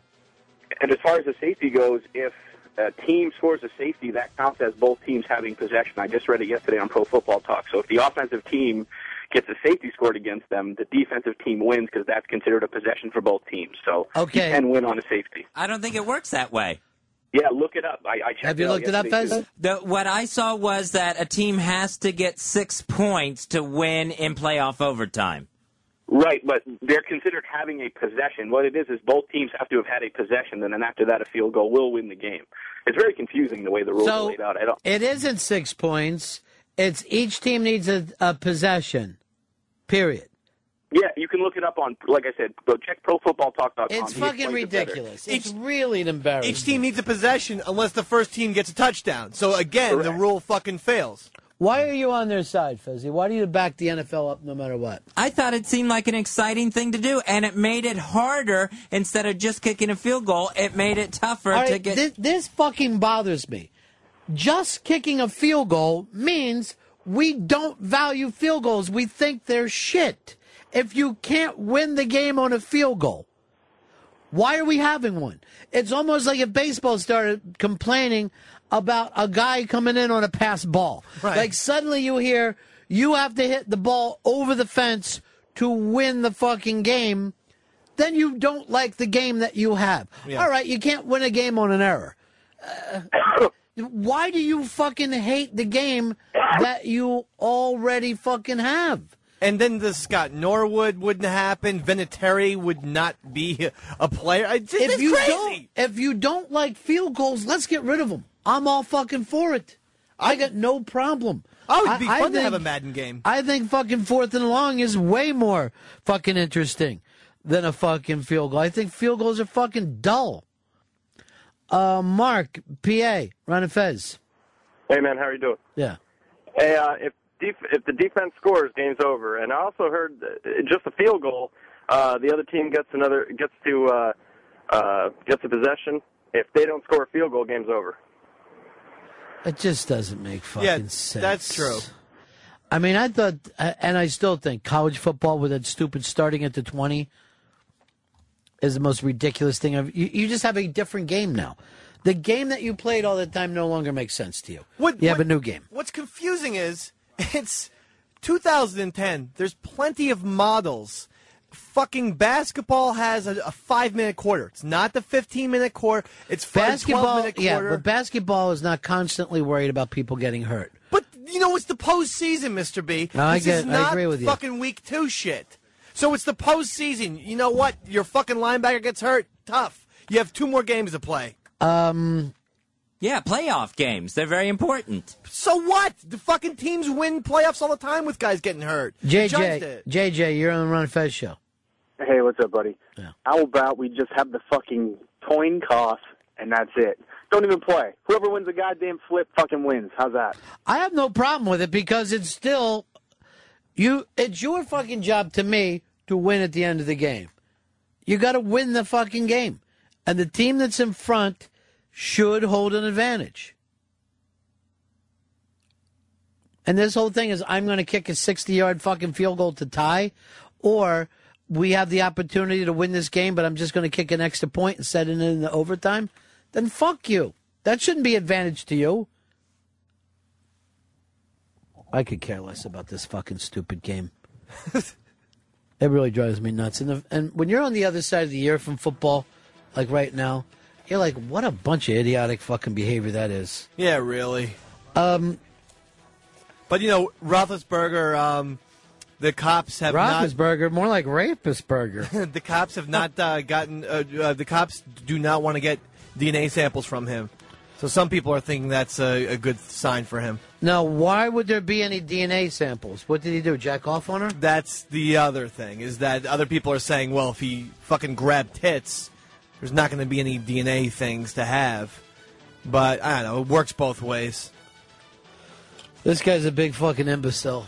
I don't know who that dumb fucking girl was. Is this out in Western Pennsylvania? Yeah. Who's this coal cracker that crawled in the fucking men's urinal with him? What the fuck is wrong with her? Yeah, really fat head, that Roethlisberger. Oh God, he's got a gigantic refrigerator head. He ought to fucking have. You know what? You're not going to jail, but we're going to put Easter Island on the back of your uniform. You big fucking retard. It was like that statue from Lost last night. He's got a fucking head like a tackling dummy. What a moron. He's bigger than his own fucking front line, this big son of a bitch. He's Macy Gray big. Macy Gray looked like Roethlisberger came in here. He used to do advertisements for this poster company called Fathead. I was like, that's fucking uh, ironic. Did he really? Yeah. He should have just fucking spray painted his own head. There's no wall that could hold that. They, they should have just renamed the poster line Roethlisberger's. What? Fucking Fathead. Mm. What? If if I, he was marketing a product for me, for me, I'd have him just say, "Buy this or I'll rape you." What a thick fuck he is. Big fucking tombstone head. And he can never get the goatee. Ben, just shave, dude, because you can't grow facial hair. It fucking, I hate when white people can't grow it, but they refuse to, like, give in to that. He ought to just go out every winter and shovel the fucking driveway with that big head of his. All right, if he fucking has to do community service, they've got to uh, show some kind of don't take dope movies on his forehead while all the kids sit around like with blankets underneath of him. Big headed motherfucker. I think, I think I put it into his mouth on the 17th hole in miniature golf. He does. He's got a he's got a free game fucking head going on. You fuck. I think, uh, Steelers. what a bunch of fucking lunatic rapists they are out there. I think at the end of episode four, Luke Skywalker bombed his head and it blew up. He's got a Death Star head. This cock fuck. I don't know how. I guess you got to shoot it into his nostril to finally make his head explode. That's no moon. Why wouldn't they just cover the nostrils up? Who would leave that hole there? Well, in fact, they left it open. Why? They didn't think anybody could get in there and shoot. What was the point? Well, they said in the movie there's a slight danger. Well, we shouldn't have that much. What are you guys on the side of the empire? Who am I fucking doing this show with? Take some plywood. Um, James, Canada, you're on Ron and Fez. Hey, good morning, you guys. Hey, uh, yeah, I don't know about that. These new rules with the NFL overtime kind of sounds gay, but in the CFL, and I've heard it's the same. CFL being Canadian Football League, and I've heard it's the same as college. In overtime, both teams, well, you flip a coin. Whoever wins the coin gets to choose if he wants to defend or go on offense first. So then the other team starts on the 35 on offense. Basically, you score a touchdown, then the other team gets the ball. They got to score a touchdown to tie, and then it'll go to basically a double overtime. And let's say the team that gets the ball first. Sorry, I'm really making this confusing. Let, us face something. Here's what you're saying. In Canadian football, uh, whoever is behind, they let a grease pig out on the fucking field. If you can squeeze Hey. its balls, you end up getting free Labatts. Any, I uh, think that's how it works. Go Argonauts. Any league where Doug Flutie is the MVP like six years in a row knows that the, t- Well, the they found shit. out he know how to grip the ball. He's the only one who knew how to put his fingers on the laces. Seriously. You might as well put like Paulie Loose Bells at your fucking QB position. Why are you got to run Paulie down? That fucking kid can play. He plays for Virginia Tech. Does he really? Yeah. It's a fucking safety, this kid. I didn't know that. Yeah. Oh wow. Try to get open next to him. You'll never fucking do it. I'll try. He'll smother you. Oh, well, did you hear that? They call him Shadow. That's how close he sticks to everybody. the White Shadow. Frank fucking- Beamer signed his interim papers. Did you hear that uh, Belichick said that he he, he could make uh, Tebow into um, a fucking uh, uh, safety, strong safety or something like that? I have a hard time believing it. Yeah, th- that's what Because he's a lumbering fuck. I don't care what anybody says. If that happens and like Tebow goes on to be the next John Lynch, he will just face everyone, everyone in the in the league. That I think that's actually a brilliant idea by Belichick. Shows how he's a genius. It's Tebow who says he only wants to play quarterback. yeah, but you know what, Tim? You cannot throw the fucking. But football. everybody said, "Oh, we like him as an athlete, but we don't want to hand him a fucking football. He's a fucking retard." he had the um, highest vertical jump um, of anyone this year in the combine. and He's I- trying to. He, that's because he's trying to jump to heaven. I, by the way, I almost called it Columbine, and the NFL Columbine. Bowling for Columbine. I went into Columbine. It was fucking scary as shit. You didn't get past those two kids with shotguns. We'll fucking draft you. All right, we got to take a break here, Fezzy. Uh, coming up on Friday, it's a big day for us. We're going to be playing Search, Search, Hurry Up and Search. If you want to play along, win some great prizes, follow at 202 Friends on Twitter.com. Prizes like Harry Shearer's signed uh, DVD, Uh, uh, uh, the Mighty Wind. Also, we have Kendra Wilkinson, Playboy model, and her reality show, Kendra, the first season. We have that signed on DVD. All right, well, we'll come back and talk about that more when we get back here. But, Davy Mack, you got something's been driving you crazy today, and you said if you didn't get the chance to talk about it, you'd go out of your mind. Yeah, I have um, a double Davy Mac FU. Okay. On the way. I had no idea. So it's a double FU. A double one. You don't one want to miss this. It's the Ron and Fez show. The Ron and Fez Show. The virus on Sirius XM.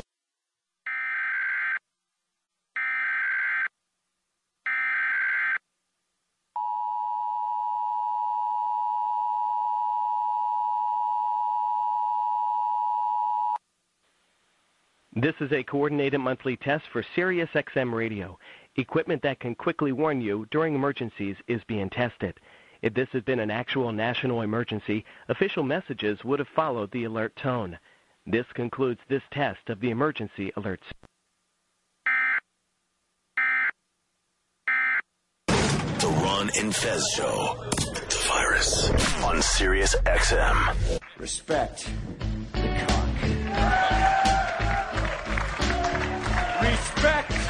the cock. And tame the cunt.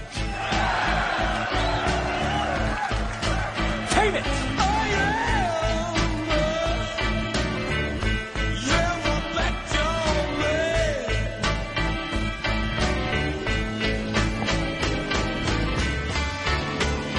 Yeah, yeah, it's the Ron and Fez show, 866 Ron Zero Fez. Ron Bennington, Fez Whatley. Dave McDonald in here. Says he's got a double FU. And by FU, I'm not exactly sure what he means, but a double. David Mack, what's going on in your world? What's happening in Team McDonald right now?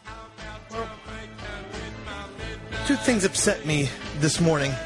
I was very unappreciative of them both. Okay. Um, it starts with my uh, college, my alumni. They Which one? Monmouth. My true alumni. Because you went to so many colleges.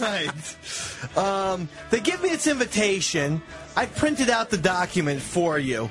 It says, You might be the attraction of the 2010 Communication Awards. That's what. Oh, no. No, Dave. Don't fall for another award. So I feel like I may be nominated for something, but I called the woman and she says, "Well, that doesn't mean you're getting an award." Don't go. But she didn't. Dis- that she didn't say no either. Stay away.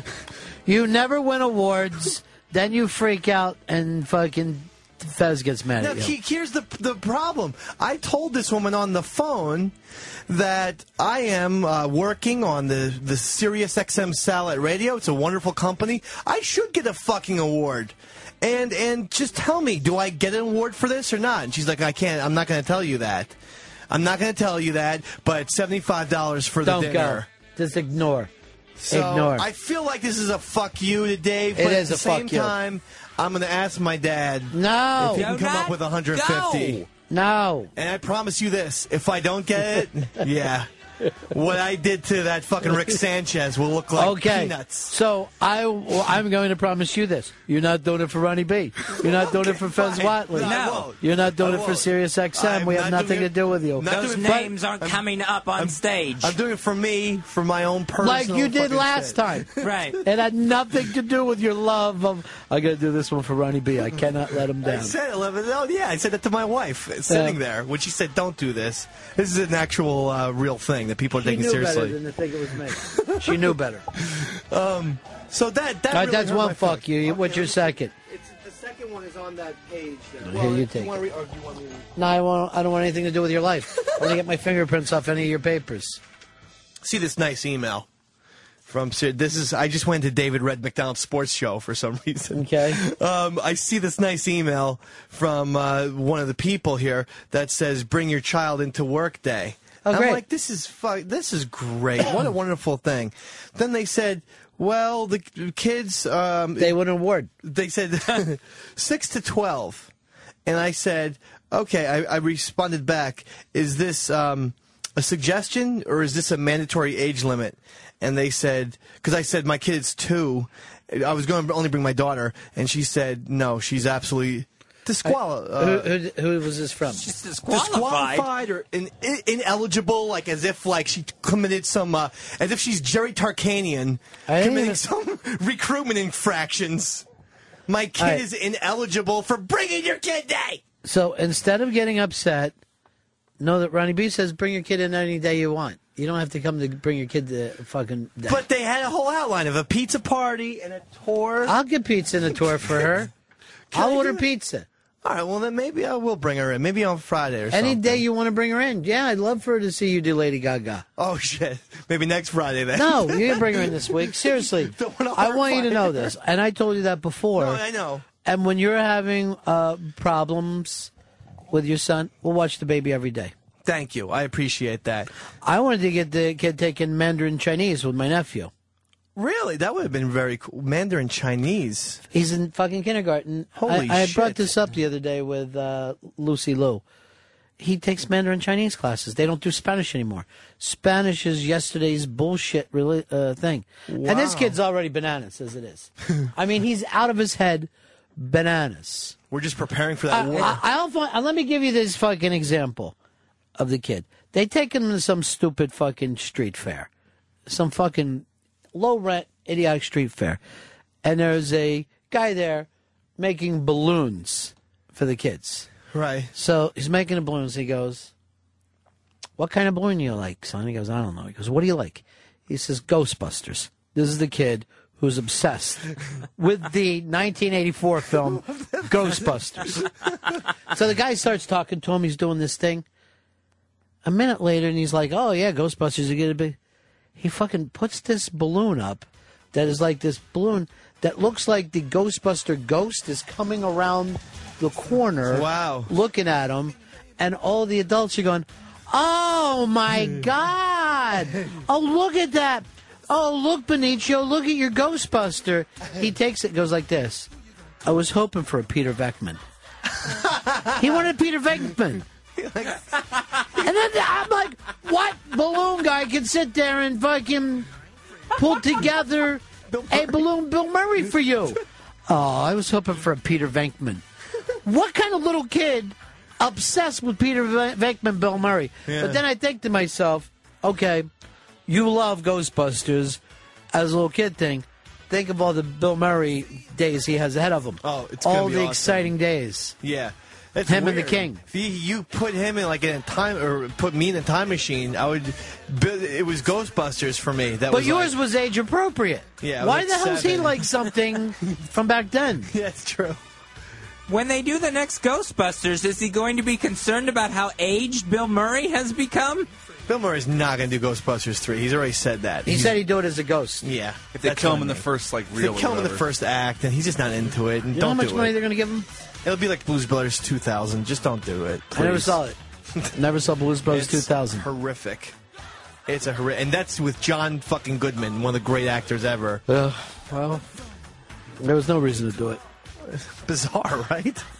Fez Whatley, you haven't had a chance to tell one of your stories. What's happening with you today? Well, I got a call from my brother last night, my little brother, who him and his wife are expecting another baby in the fall. Oh, he's the straight one in the family. So he's the one with children, Mm-hmm. and they have decided The breeder.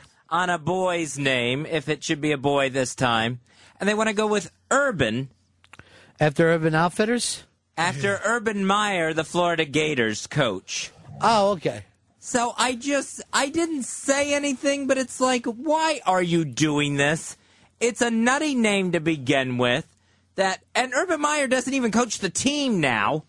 He stepped down for at least a year. Yeah. And it's like That's stupid. it's like you're not trying to have a kid, you're trying to have the best gator souvenir you can find. All right, here's the interesting thing. Why didn't you say it to him? Why are you saying it to us? I don't want to hurt his feelings. He's very excited about having another baby and having this kid. Maybe you felt like it's his kid. He names it what it's want. What he wants is none of your business. Well, I know it's none of my business, but it's not going to help the kid any being named Urban. And there's How do nothing we know? urban about his parents, that's for sure. He's not going to be coaching in two years at Florida. Uh, the kid's name would just be Herb. You might as well call your kid Pitino. These guys fucking just they keep moving and But moving. it doesn't matter. Like you call your kid Stanley. Yeah. You named him after Stanley Kubrick. No Right. one needs to know that though. It just doesn't matter. But a kid's guy, name is his name, and after a while, you're not going to be looking at that kid and thinking of Stanley Kubrick. Stanley's going to seem like Stanley to you. Unless he grows a beard, and which I will encourage. Maybe the kid will move to the city one day, and then he's urban and living in urban. or maybe he's fucking playing football, but you know, just kind of coming in and out of the game, and they call him suburban. Or he could be And like that's a it. Australian country guy, and he can go by like a little Keith Urban Whatley. type Not a deal. bad thing there. Urban Keith. Urban Keith. But it just seems really short sighted. You know, Urban Meyer could be coaching, you know, at South you're not- Carolina. Exactly, but the point is this: it doesn't matter. The kid's name will be the kid's name. Fez went back to the coach Lou Holtz with South Carolina. Yeah, let's suppose like you named a guy after Lou Holtz, fucking twenty years ago when they were good. The kid would be twenty now, saying my name is Lou. Nobody would fucking say anything about it. Like, hey Lou, you know, you just become your name. Yeah. And well, what did you want him to name the kid? Fez? No, I think there's you know there's relatives that you could name if you wanted to honor somebody. There's grandfathers and stuff you could name them after. But if you want to name somebody after your grandfather, you got to have your own kid. Yeah, see that's You the can't do problem. I don't get a say in this. Yeah, he could. There's some states, I think. There's no states where the uncle's allowed to fucking say what the name of the kid is. Oh. Oh, you mean for him to adopt? For him to adopt, yeah. Well, he could always have a fucking fake baby. You know, like when you jack into a fucking hypodermic needle and shoot it into a hooker. I don't know what that's called. The insemination. Ew. Look, these fuckers are naming it now. I know. See what they do? Disgusting. Jesus Christ. I, I come up with something bizarre as that, and the fucking they have a name for it. My brother. and then name that kid Urban. This just reminds me of when he got his Red Dog beer tattoo. I remember he did that on my show. He was so proud of it. Look at it. See it, Ron? It's a red dog. Like, that's great, dude. And now, years and years later, he has a red bulldog's You are- face on his arm. You ought to thank your lucky stars he hasn't named that boy Red Dog. Because he was, at, at at another time he would have. Yes, he was so into that particular specialty beer. But again, nobody's going to say you're named after Urban Myers. He'll just be Urban. And all these kids have fucked up names now. Nobody uh, does the gimmick of he's named after his grandfather, Kingsley. which is kind of even weird when you think about it. Everyone's got last name, first names like Cl- Clayton. Uh-huh. Matter of fact, I don't think you should name a kid after the grandfather unless you're in that line. You know what I mean? Where it ends up being the same first and last name? Well, well, yeah. Then I mean, if not, then you know you you fucking told stole somebody else's gimmick. We have a middle name combination of my wife's grandfather and my father, but that's the middle name. Our Do whatever you want. Stan is OG. Not one in any family. I like an original name. Too. Yeah, Stan Juliana, OGs. Not one in any family. That's good. Any one of our relatives. I want you to name Ronnie B. But now Next one, the third one. No, I don't want a sick kid named after me. No, the third one will be healthy. You said it skips a generation. When is that one due? It's good. Why- My wife wants one. Why? Wants number three. Really? Yeah. Wow. What are you waiting for then? Get down there and make it happen. What am I waiting for? Another additional 70 G's. That's what I'm waiting for. Look, first of all, Fucking Homer Simpson over here, losing my hair. why don't you take the baby, change his name to Hap, uh, Hacky McLungs, and that's the end of that. I told my wife. So I when was did gonna, your wife she say was you- I- upset. I told him I was going to Moses his ass, put him in the basket, and send him down the river. Nobody wants to feel like their baby isn't loved by the father. That's always bad. She was been saying. She- I- Moses. Here's here's here's how I know. You want to know exactly? The last time, you know, the first time she got pregnant and stuff, she was watching these the show on TLC called Baby Stories, and they would even be put in the DVR. Then, right before Stan was even fucking uh, incinerated, or what's the word? Before he was cr- uh, Incinerated before you throw him in the fucking in the fire. before you know before we fucked and he was made she was also watching the baby stories. Guess what i found a couple days ago on the dvr about 12 dvr'd baby stories on tlc Now, did you say to her? that's like the telling sign. Are you looking for another baby? i go we, we, why, why are you back in baby story? And she's like oh no you know i was just like watching it. And then last night she goes do you want to have another baby? Because stan might be getting too big soon. Yeah, too big to cuddle. i go you got me fucking me man I'm not going to survive. I cannot survive 2010. Well, what bro. is your point? I am telling you. What's wrong with you? Got to have a baby. Why don't you and Solera have another one? How? Where would the kid live? He's going to be having to. I'm going to have to put his fucking crib on the air hockey table. Dude, oh, you, you got a boy and a girl already. You're ready to fucking bunk bed in one of the rooms. Doesn't matter if it's a girl, you bunk bed. If it's a boy, you bunk bed. I think they're too little for that shit. Nah, they're adorable. They're perfect. They're adorable. Uh, Ian, you're on Fez. Yeah, guys, I was going to tell Fezzi that uh, Coach Urban Meyer is named after a pope. He's a good Catholic boy. All right, I'll let my mother know that. Yeah, that's true. And by the way, let her know the other bad news about the other son. that Pope though. It's a lot is- worse than having a fucking pope name. I don't know if you use the term worser. I'm going to start to though. Look who it is, Hard Rock Johnny. Johnny. Hello, boys. How are you? Mm, None of your business, Johnny. I just wanted to call to, to correct Dave. Bring it. Bill Belichick said that Tim Tebow's such a hard worker and good athlete. Is if you ask him to play nose tackle, he'd play nose tackle. You got he doesn't want to make him a fucking safety. He just thinks he's just saying he's a good athlete and he's a very dedicated athlete. Did you see the follow up story on ESPN two? No, I, I missed that one. I'm sorry. Belichick said if he was available in the second round, he would consider him because he's such a, such a good athlete. He could possibly make him a defensive player. That no, was- he, he's he's going to make him a quarterback if he takes him. He would not make him a quarterback. He is You got to make him a fucking He's- pulling guard. Anything but He's, quarterback. he's absolutely. I mean, I don't think he's going to be a quarterback in, in pro football. I really don't think he could make it. But No, I he just, can't.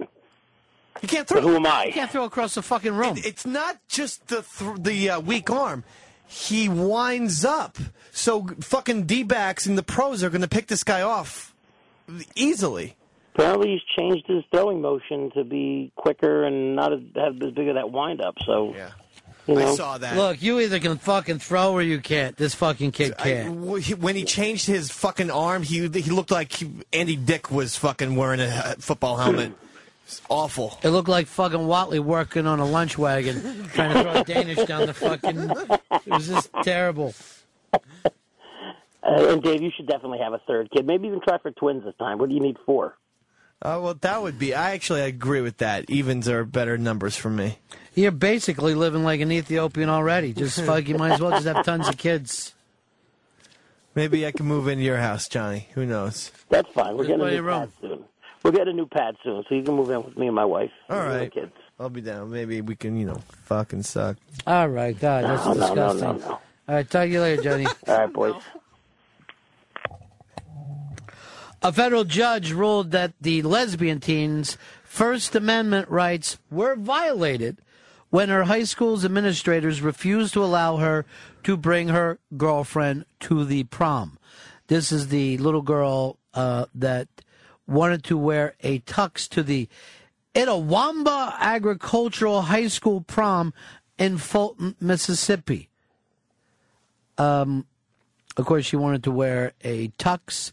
The judge found the tux to be protected speech, but said, hey, the school does have the right to cancel this thing for everybody. So you've got a little girl who says, I want to bring my girlfriend. I want to wear a tux to school, uh, or, or to the prom. They go, well, no, you can't. She takes it to the ACLU. The school just says, well, then fuck it. We won't have a prom. Now nobody gets to go to prom. Who wrote, ruined prom here is the big question. Davy Mack. The little girl ruined the prom. Did the school ruin the prom? Oh, the girl ruined the prom. Come on, you know the rules. Stop, stop trying to create a circus. She wanted to bring a girl to the prom with her. I know, but with the She wanted to grind on her in front of the other kids. there's rules. There's tuxes. They, I'm not. I'm not against her bringing her le- her lesbian fucking girlfriend, but the tux and all that. It's a show off thing, and the, there's rules. Come Fez, on. who ruined the prom? The school ruined the prom. They are the ones that made the decision no prom. This girl wanted to have the prom, and she wanted to go with her girlfriend. Yeah, tux. Come on. What's I- what's the matter of fact, I remember some of the girls that couldn't get dates going together. I don't think that was romantic, but they're just like, we're going to go to our prom. Right. You know, just because we're fat girls, who gives a fuck? Fuck you. We're showing up to the prom, and you're forced to look at us. But isn't the issue? so I think girls have gone to the prom with their friends before. Yeah, but the, the tuxedo. A big part is, thing. is the tuxedo. Uh, also, hot chick wore a fucking tuxedo to my prom. Was fucking unbelievable. It was a great fucking look. Wow. Well, maybe this chick isn't attractive. There's different rules for attractive people. I just think, you know. I like a girl things. in a fucking suit. I think it's fucking Yeah. sexy as shit. But I mean, you know. Wait, I- I, see Pepper Hicks agreeing. Girls in suits. Very hot. Fuck yeah. It's a great Annie look. Hall. It's no less formal than Mhm. what anyone else is wearing. It's not the rules. Come on. But the rule was ruled unconstitutional. The Well, rule was I don't ruled wanna wear illegal. Pants, but you know, I have to. Sirius demands that I wear pants. You know, they demand that I wear pants. They do? all, all the time. So it's like I have to follow the rules sometimes. You do have to. There are ways. There are dress codes at a school fest. Mm-hmm. You you couldn't wear uh, fucking cut off shorts or something. Right. To school. So you do school- have fucking dress rules. But I guess uh, the judge is saying it's something to do with free speech. I'll say this. I went to. They always say you're going to remember your prom. Your prom's a precious thing. I went to two proms. The one before my year, and then I took a check to my. Some other fucking girl asked me. I took her to her prom. I went to my prom. They went, all, both went off about a hitch, and I don't remember Jack Dick. I know I fucking got my picture taken. I got fucked up, and then we ended up some fucking crazy place. So don't make a big deal about prom. Yeah, well, they're Don't make a big deal about prom. Don't make a big deal about graduation. Fuck school. Fuck these proms. They're stupid. Homeschool yourself on the computer. Twitter your education, kids. I, I honestly think the whole way that we do the school system is just about over. the whole, oh, you're going to go to this school with these people. It's getting sillier and sillier all the time. You can just fucking pal talk this entire fucking education and say and go a little greener. Um, here's Derek, Staten Island. You're on Ron and Fez. Hey guys, how you doing? Uh, yeah, you know, there's uh, guys. I think that the uh, the school really ruined it for the ruin the prom, but they also wanted to make this girl look bad. You know what I mean? You cancel the prom, and then all the kids is like they turn on this one girl. That's I, I honestly do think that was the point of the school to say she fucked this up for all the rest Right. of you hillbillies, That- the rest of you goat fucking idiots. now, Exactly, but you know, it's also Mississippi, and they're also, you know, you have to understand, it's also the South, it's Mississippi, and they're very backwards down there. They're very uh, conservative down there. well, conservative isn't even the the word. They fucking basically called it a farmer school in the name here. It's like you got to name tractor parks to fucking get out in senior year. Agricultural high school. Yeah. Now here's the other point. We dig it. The girl's a lesbian. Blah blah blah. Here's what you want to do if you're a lesbian, and you're living in Mississippi. You want to get out. You want to put this place in the rearview mirror. You don't want to change them. You don't want them to accept you. You want to move. Uh, Vegas, California, New York, even South Florida. There are places for you, honey. And one of them isn't dumb fuck Mississippi. Get out of there. You're living in. Go to Jackson. It'll be fucking hipper. Right. But it's sometimes like if there's, you know, established, yeah, if there's established things, then just go away from that. I couldn't show up on Friday being Lady Gaga in blackface. Like there's just established guidelines. And the point is this this girl there was established guidelines and then she broke the rules. Come on. Just go to a different prom. And she challenged the rules and was found in the right. It, Fez is right about that. She the rules that they had don't follow our laws. Now I don't even know why that is. I don't know why it's up to the kid to wear whatever he wants to a code. fucking High, prom. high schools have dress codes. I could not come in. But you're, you, then you need to take that to the judge.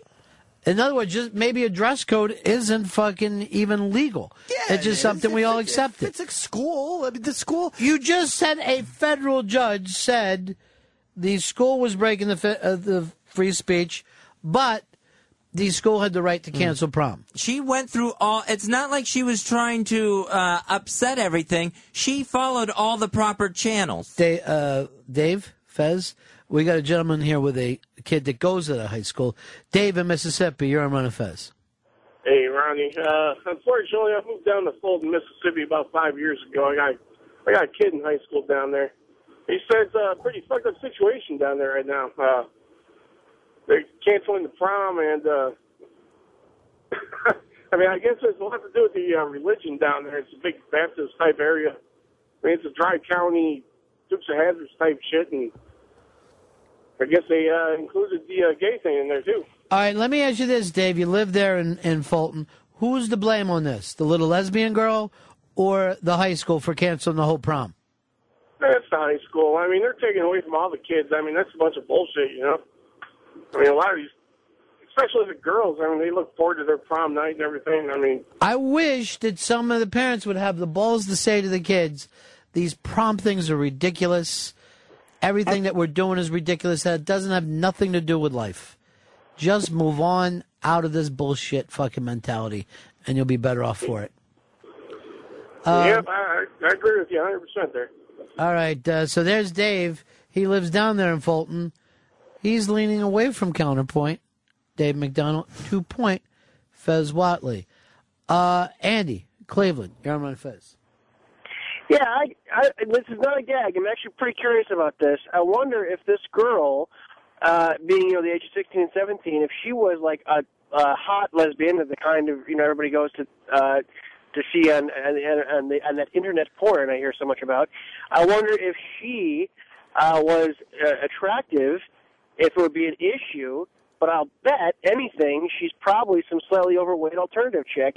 So you know that that only helps fuel their idiotic, redneck, arrogant, or ignorant resolve. So you're saying nobody want to um, see a fat girl in a pantsuit? Uh, you know, if she's if she's the you know LPGA trucker type of lesbian, probably not. Uh, here is Jonathan in Tupelo. Jonathan, Hey, what's going on, Ron? How are y'all, Ronnie B? what do you say, buddy? Man, look, Fulton is, is is backwards. Mississippi as a state is backwards, but I think it's just the intolerant adults that are there that are not allowing this girl to, uh, you know, to have her prom. Right. Uh, you know this town very well. Yeah, no, really well. Uh, how far is Tupelo from there? Uh, Tupelo's county over, so 20 minutes. So what do you think should happen? The school should just let this little girl go and have the prom and let the other kids have the prom. I mean, why not? Why not? The the girl that dressed in the tuxedo, she looks like a boy anyway. Right. Short hair. I mean, it's uh, just two people that are trying to go have a prom in Mississippi is the problem, and it seems to be that it is the school administration that just doesn't that is intolerant of their sexuality. So this is a, of a thing that we won't accept gays in this country still 2010. That's the little girl? Yeah. She's adorable. She is a cutie. Yeah. Changes everything. And Well, it's just I'm not it's the school trying to punish everyone to get them to turn against this girl. Well, it's worked for me. I've now turned against this pretty girl. Um, She's cute. I'll give her that. I'm actually happy for this. I don't think the kids should be going to prom anymore. I know um, on my prom, uh, some guy banged my prom date. That was humiliating. What was? Uh, how did that come down? We just went to the prom, and then like this guy played acoustic guitar, Mm-hmm. just like that guy from Animal House on the stairs, and the girl fell for him, and she fucked him, and I Good was like, her. this this sucks. So her night at least worked out. She got fuck. She was sucking and fucking like a champ. She caught the hammer. and not from Red. Oh, why do you You're- guys got to fight everything? You're, I didn't hear that last one. He said not from red. I got mine, Ronnie. I don't know. I got two kids. Yeah, but you didn't get home on prom night. Prom night. No, I did not.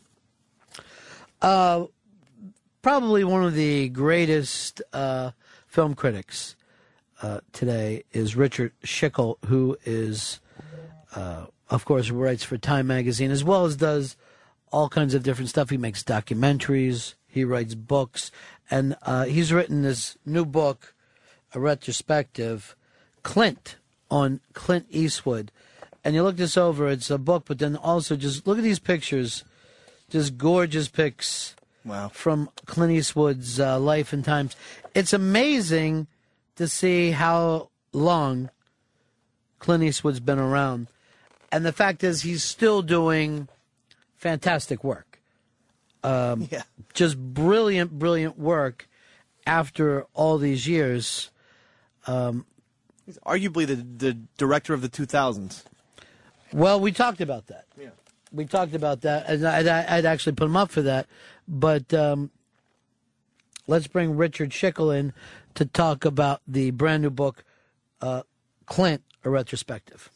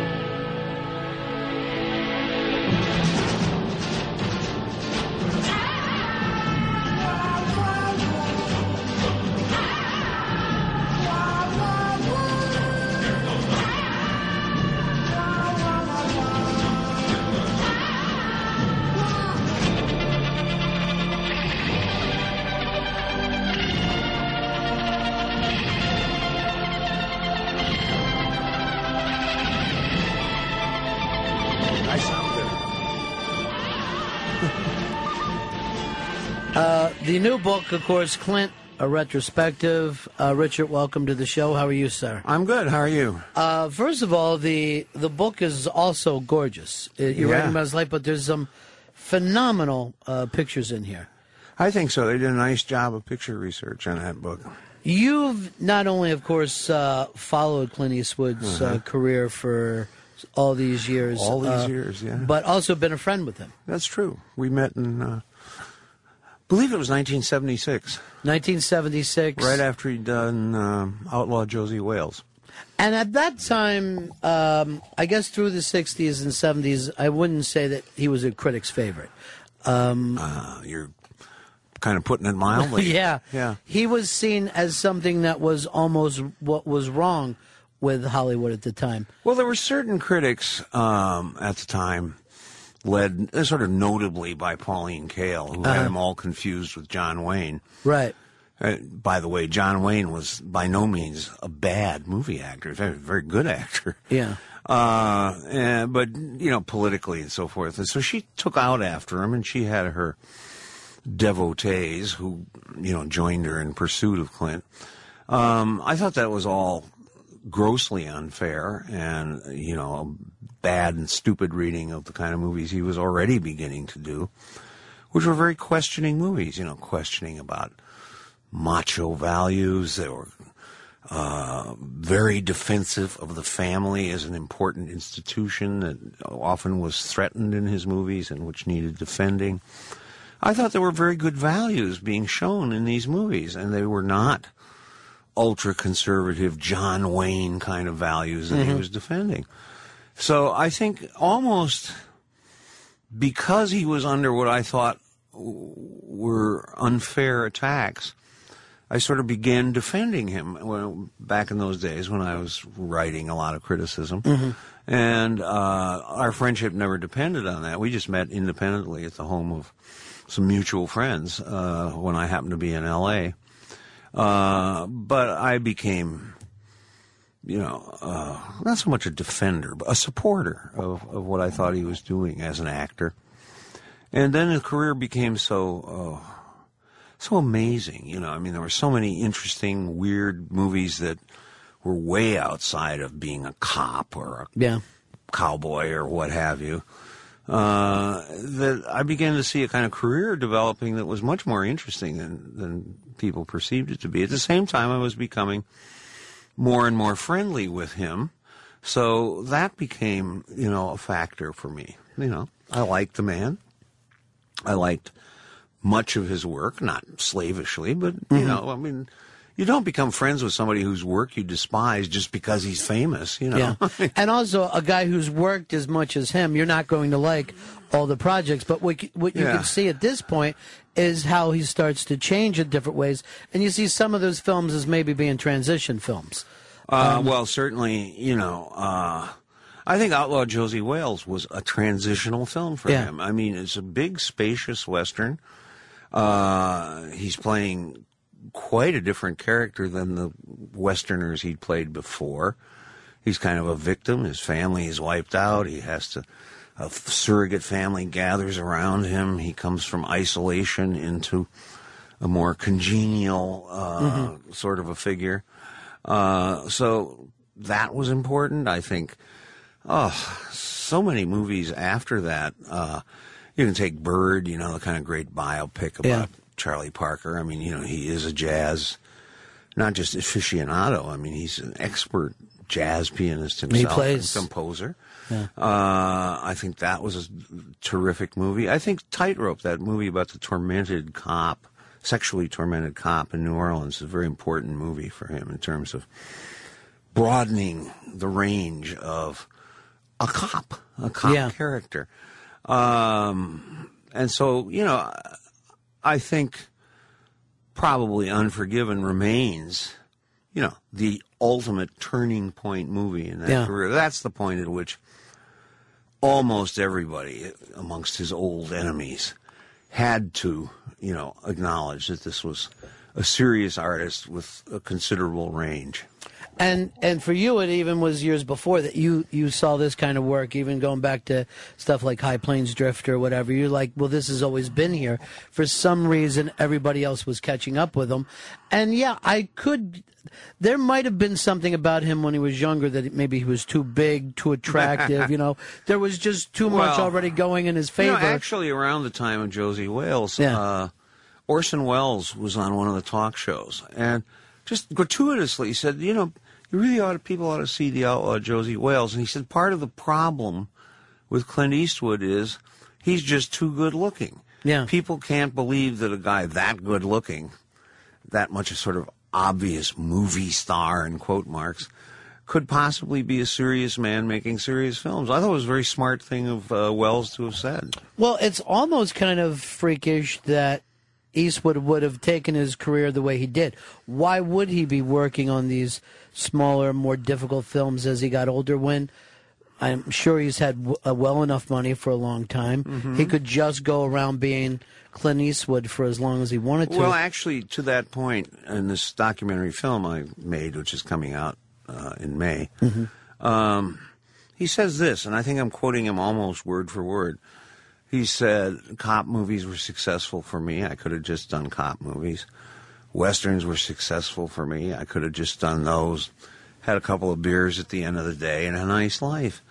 And then he said, you know, semi fiercely, but that just wasn't enough for me. I mean, and here's the part, you know, like you just said, here's this really gorgeous young guy who could have just been everybody's rave fave movie star. Mhm.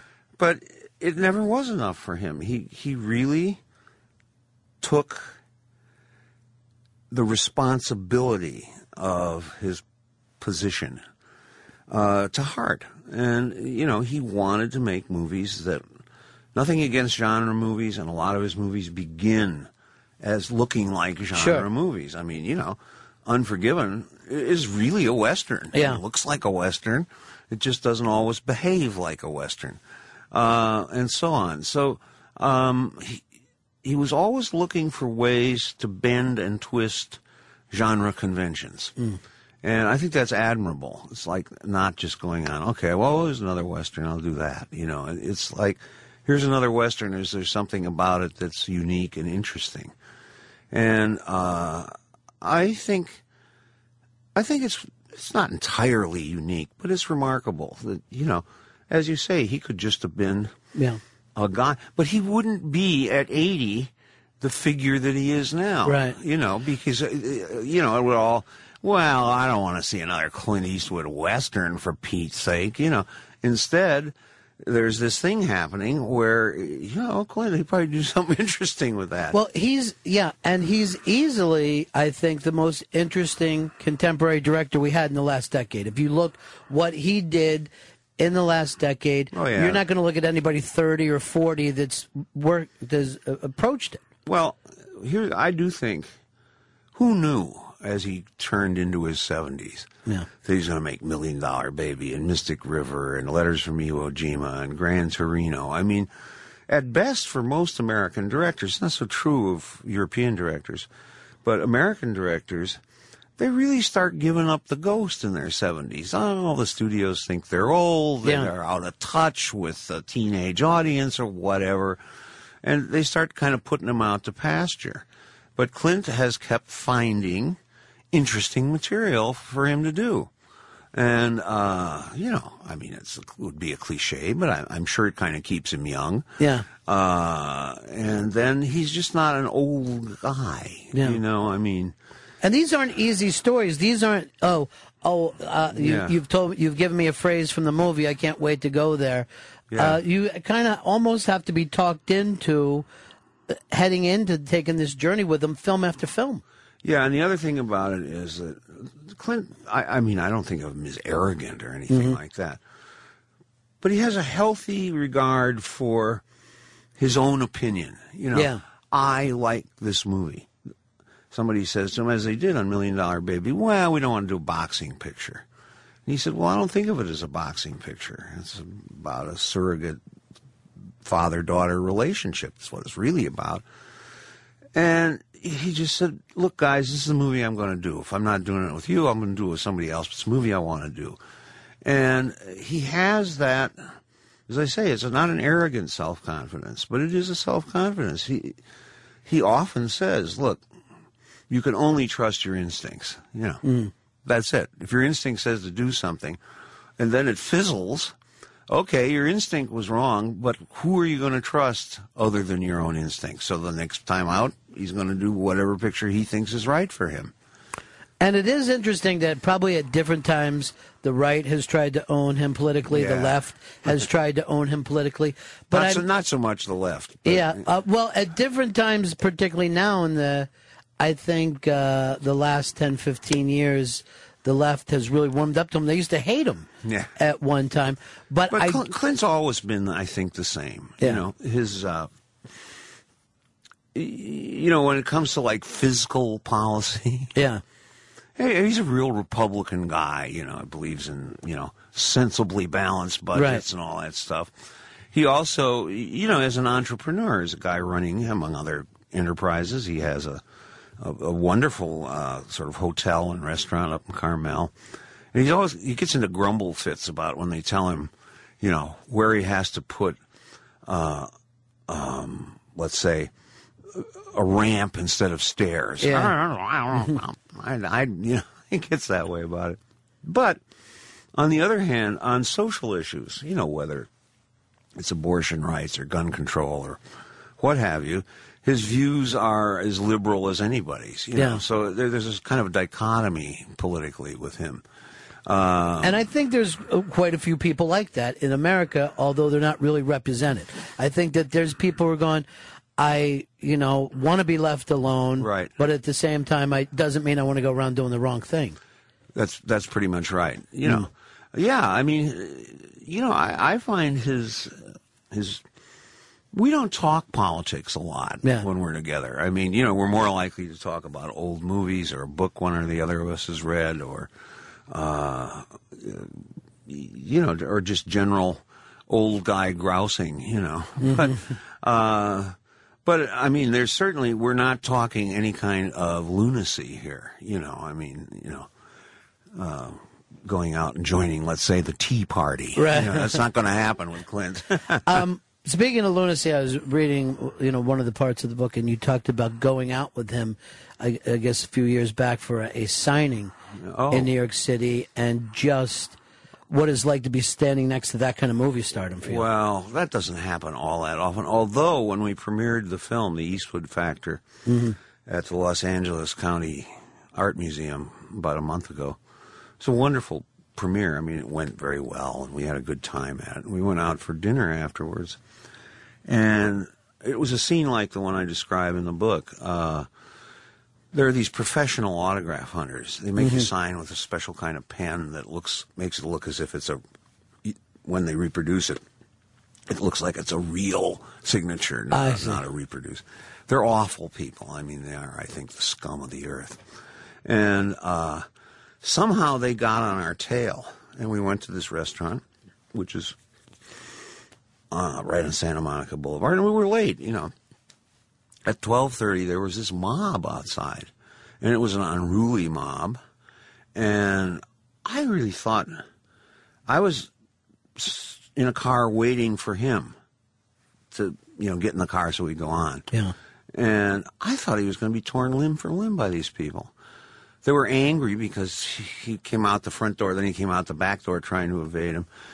And it was a scene like the one I described in the book where, you know, you just feel like one touch of the match could set off some kind of a conflagration of lunatic star stalking. Mhm. Uh, I mean, I, I, he's easy about it, or fairly easy. But to me, I mean, I'm unused to that, and I was always like, "Holy Moses!" Yeah. you know. It seems like you wouldn't want to trade lives with that for anything in the world. The s- some of this the, the strangeness that's Well, attracted to it. yeah, he does have a good life, though. Yeah. you know, I mean, and it's a life that, uh, I mean, we're not, we're not talking Lindsay Lohan here, Right. You know, we're talking a guy who lives quietly in an out of the way place up in Carmel, uh, or quietly when he's in Los Angeles, kind of up in the hills. Um, so you know he's not, but he's a normal guy. He likes to go out and have dinner with his friends and, and stuff like that. And these people will turn up. Uh, that's why I say in the book he he knows the back way into every restaurant in Los Angeles. Yeah, he know. does. And and he's good at just sliding out, you know, or sliding in. You know, like I say, I'm always surprised. I'm sitting there nursing my martini, let's say, and waiting for him, and suddenly he's in the chair next He's to you. able to- I, oh, hi. you know. But so they have to do a little bit of work to make sure they get. Uh, you know, we've uh, you know see people here in New York Yeah. all the time that are able to walk down the street. Then they get to a certain place. You know, it's a club or whatever. Yeah, yeah. Things will go off. Yeah. But it, it's no life that I would want for, you know, to see anybody go through. I, I don't even understand that kind of madness. No, I don't either. Um, for you, you're looking at Clint Eastwood. If you compare him to some of the his contemporaries, uh, the Nicholsons, um, Mm-hmm. and, and I guess you'd have to say, you know, some of the, the East Coast actors like De Niro and Pacino. Um, is he right in there with them? Is he above them? Is he below them? Where where would you put Clint's career as an actor? Well, one of the things that's interesting about Clint was he was a very young actor Mm-hmm. under contract at Universal, doing small parts there as part of a talent program. He would. Um, he took acting seriously. It's not something he always wanted to do. He kind of stumbled into it because he's a good-looking guy in Los Angeles. I mean, he said, "You know, come out to the studio and do a test." You know, um, and but it's it's kind of typical of him. If he sees a problem, he was no actor. He had no idea how to be an actor. But he sort of thought, well, it might be fun to be an actor. So he sort of went to, you know, kind of very serious acting teachers. You know, it was around the time the actor studio was becoming huge Mhm. in New York. And there were branches of that out in Los Angeles. And off he went to study with guys with, you know, Russian names uh, who were very serious Stanislavskian actors. And he took that in. I mean, you ask what we talk about. We often talk about actors, not in a catty way, but what they're doing, how they're achieving some effect or other, whether we like what they achieved or didn't. You know, he's very serious about stuff like that. And um, so this notion of him as just this big dumb bohunk, you know, who kind of stands there and says his lines is just wrong. I mean, you know, he's he's I wouldn't say he worries about what he's presenting on the screen as an actor, but he's thinking about it. And, you know, and I see it in his work. I see it grow more and more subtle, you know. Yeah. Uh, he's doing more with less as an actor in recent years than, than most actors do. Uh, I think he belongs, I mean, they're very different, say, Bob De Niro and Clint Eastwood, you Yeah. know. But uh, they are equal in approaching the problem of presenting a character uh, seriously and thoughtfully. They just go about it in a different way. And then, of course, when you when you go and add the directing, and I think when he started directing his own films, that it was almost seen as well. Here's a guy who wants to keep more of the money for himself, or he knows how to do these type of films. I don't think that that All- even even people that knew in the beginning knew that he would All the way back film. on Rawhide, he was determined to become a director. And, you know, he talks about it. He's look, the dir- director is the creature on a set through which everything filters. Mhm. You know, he's making all the decisions, you know, maybe not about the details of an actor's performance, but where the camera goes, where the other people go, what the look of the piece will be. And he just wanted that responsibility. I mean, it, it seemed to him more interesting than being just an actor at the beck and call of a director. So I think, I think that works. I think that was very serious on his part. That was not a whim. And you know, there are plenty of actors who have directed one, two, three Mhm. movies. But of the American actors of roughly Clint's generation, only he and Woody Allen, oddly enough, have the same kind of careers. You know, Sure. You know, multiple, multiple movies, uh, many of which they have starred in. and they shoot fast. They don't uh, they're, get not, caught up in they're not guys who waste money. I mean, Clint. I think that came from the you know the family was under pressure during the depression, and so they had to be frugal. They had to watch their pennies. They had and they felt responsible for other people's pennies. And uh, that's just Clint. I mean, that's just his way. He doesn't care if it's his money or Warner Brothers' money. In fact, one time he said to me, he says, I think I watch their money better than they do. Yeah. And uh, it's true. You know, he just doesn't want to be seen. And this is partly to do with the Hollywood context. He doesn't want to be seen as a wastrel. One of those guys say, oh, the studio will pay for it. We don't care. I think one of the things, and as I was going through this, I was thinking about at, at a certain point, he and Burt Reynolds were seen as you know equals. I brought up different names to you, but these were the two guys that were the macho, making manly things, and it's Yeah. interesting to see their careers in such different places now. I think, yeah. I don't think I didn't. I never knew Burt Reynolds, so I, I'm only speculating. But I don't think he was. I think he was not a serious guy, really. You know, he he was a good-natured actor.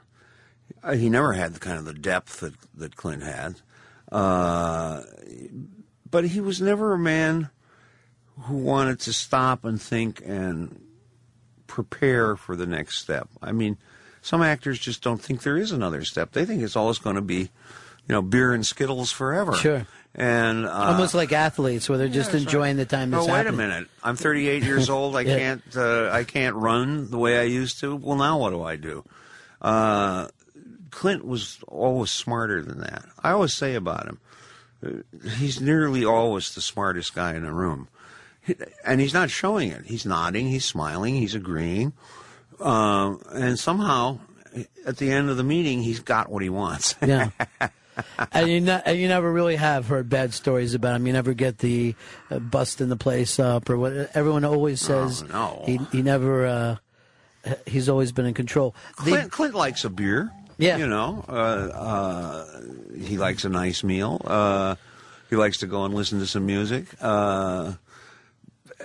He likes to travel around. He has a number of houses around the world that he likes to be in. But it's all, it's all cool, man. and it it goes on from here. There's no plans of oh I'm done. I mean I know he's never ne- made another western. Yeah, uh, he really felt that Unforgiven was all he could. he- Which is he- pretty brilliant to he said that. to me, he said, "I can't think of what else I can say in that genre." Yeah. Um, I think you know. Look, I mean, Invictus. I mean, it's a very inspir. It's not a Clint Eastwood movie at all. Uh, I think he's just going to look for the next movie is about near-death experiences. You know, uh, he's just looking for interesting stuff that he hasn't done before. I think if he has a fear, it's maybe a fear of repeating himself. Uh, so There's no well so far it seems like there's no uh, chance that that'll be happening because the last ten movies or so have just completely gone from one direction to the other. Yeah, and there's some movies in there that just look like genre movies. True Crime, for example. Yeah. So I think it's a wonderful film. You know, uh, it's about a tormented family. It's death row. It's Clint being a careless macho guy. And I think it's as as genre pictures go, it's just a brilliant one, and nobody mentions it in the same breath with uh, Letters from Iwo Jima or Million Dollar Baby Yeah. or something. But I think it's a wonderful movie. Uh, the book is Clint. Uh, uh, you can pick that up on Amazon.com. And, and tell us more about the documentary. It's going to roll out in May. It's called The Eastwood Factor. We did it simultaneously with the book. Uh, the idea of being have a kind of a one-two punch. Uh-huh. Um, I think it's. Uh, I've done a lot of documentaries. I, I'm very proud of that one because I think it gives you a look at Clint that you're not going to get anywhere else because, you know, really simply because we're so relaxed with each other. You know, I mean, and he feels. I think that with me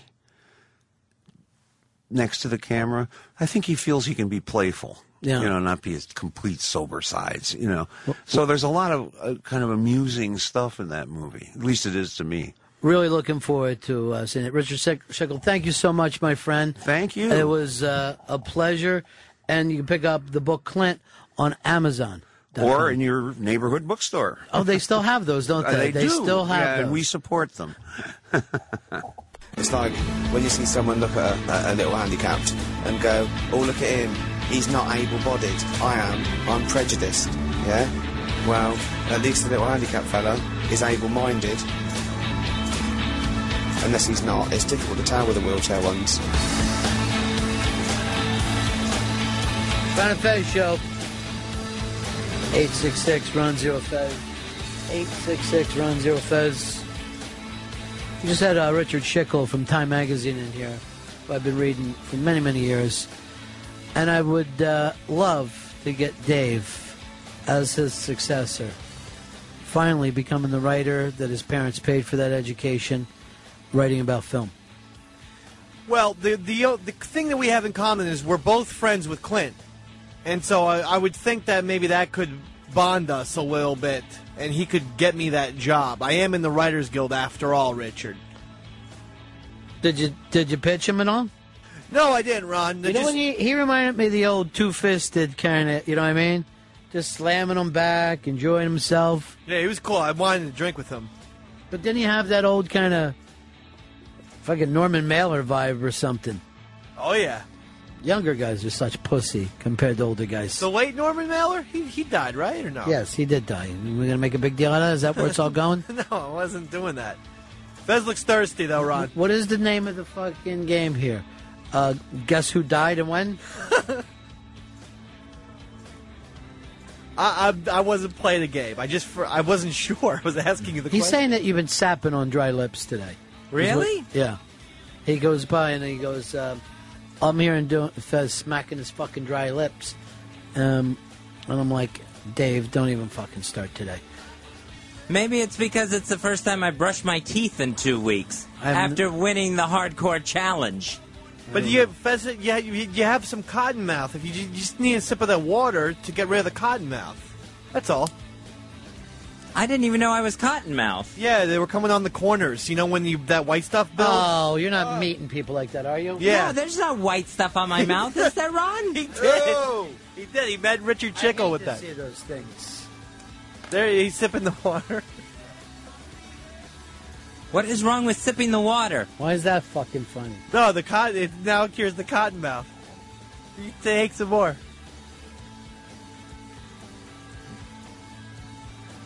What's the big deal? Uh, you brought the kid in today, right? Yes, I did. Fez, you have not talked to the kid. This is the kid that Fez freaked out on last Friday. Do we have any of the clips uh, we can play? What you were uh, Fez was doing to Fast Freddy? Just a uh, a little, almost qu- uh, a week. No, it was more. Was it last Friday? You were so crazy. One week. Yeah. la- Wow, you're nutty as fuck. That seemed like it was six months ago. The the Dirt Fest has already blinded me to the fucking alcohol meltdown. Um, St. Pat's Day was Wednesday. It wasn't even a Friday, so it was a week ago today. Exactly seven days ago. This is what you would have heard if you turned on the Ron Fez show. Yeah, Freddie. What were you gonna say? What is it? I just I don't want you to choke on that slice of pizza there, Fatty. All right, Fezzy, Fezzy. All right. Stop it with the. I'm fucking not getting around. He's not gonna disrespect me on my show. It's not gonna happen. Fezzy, sit down. It's not gonna happen. You fat piece of Fez- shit. Fez- You are nothing. Fez- Fezzy, you are Fezzy. nothing compared to me. All right, Fezzy. Fezzy, sit down. Sit down. Get a fucking drink of water for yourself. You're all choking on your pizza. No more. you more. satisfied, Dave? No more. No more. You satisfied? You got him fucking crying? No more. No more jokes. All I will fucking break your fucking All right, fucking sit leg. down. Sit down. Sit down. Um, There's a lot more. Fezzy, how much of that do you even remember? Uh, most of it I did not remember. A lot of it I didn't remember until I heard it again or it was brought up to me. But going home that night and passing out, I did not remember it going into the next day. Now, have you had a chance to go back and listen to the whole show?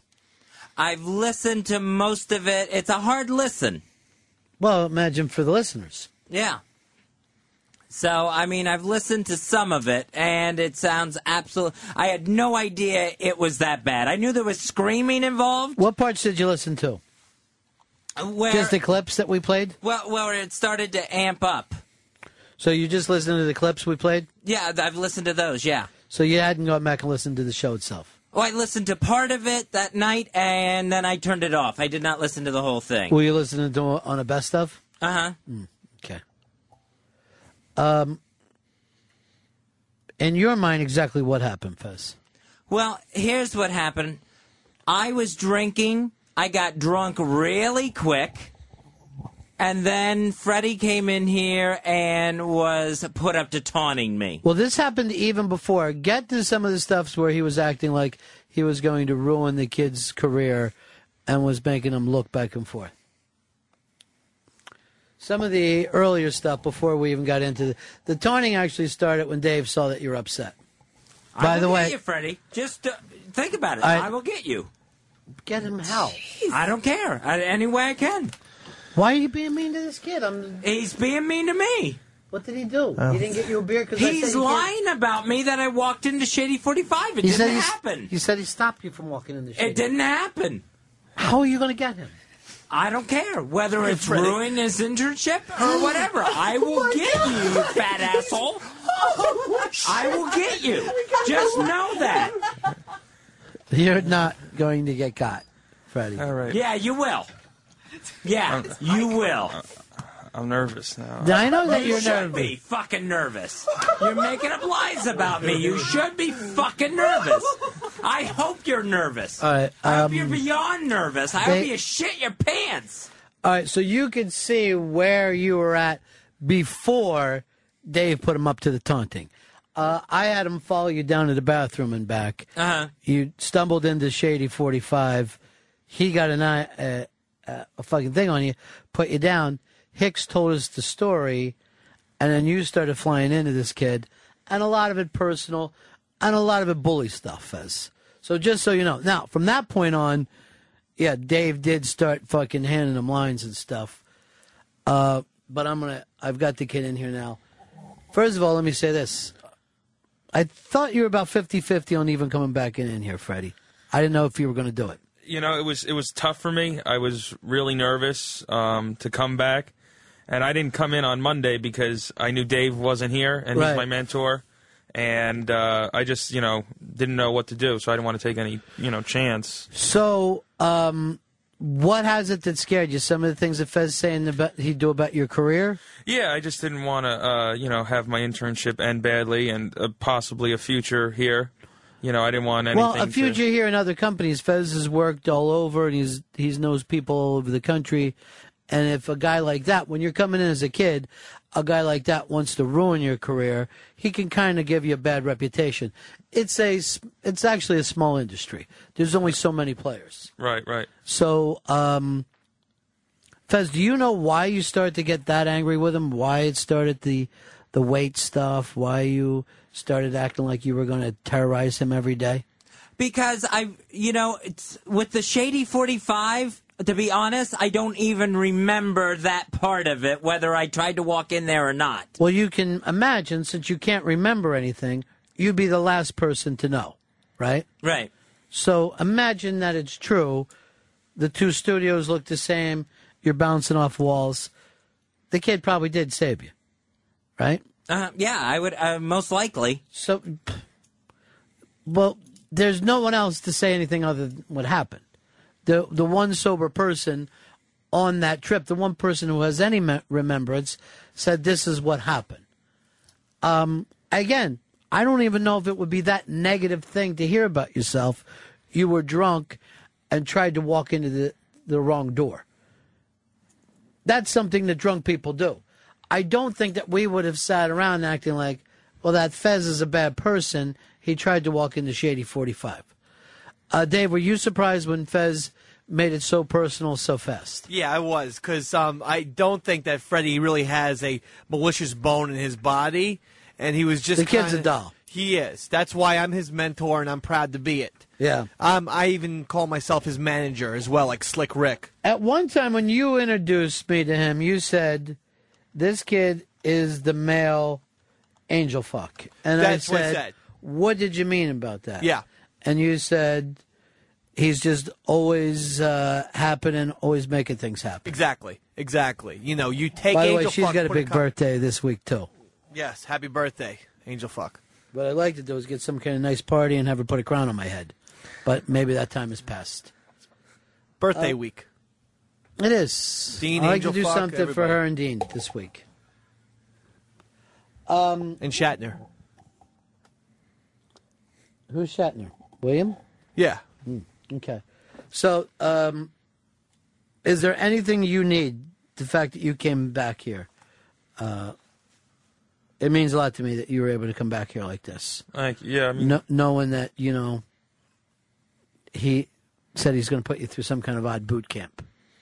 yeah, I didn't know what to expect. You know, coming back today, you know, everything, you know, was okay. You know, I, still upset me. You know, I was up all night thinking about it, and still think about it every day. Sure. You know, Well, Fez, you know what that's like because you're haunted with you being bullied by your own mom when you were a kid. Absolutely, yes. I've been So, through it.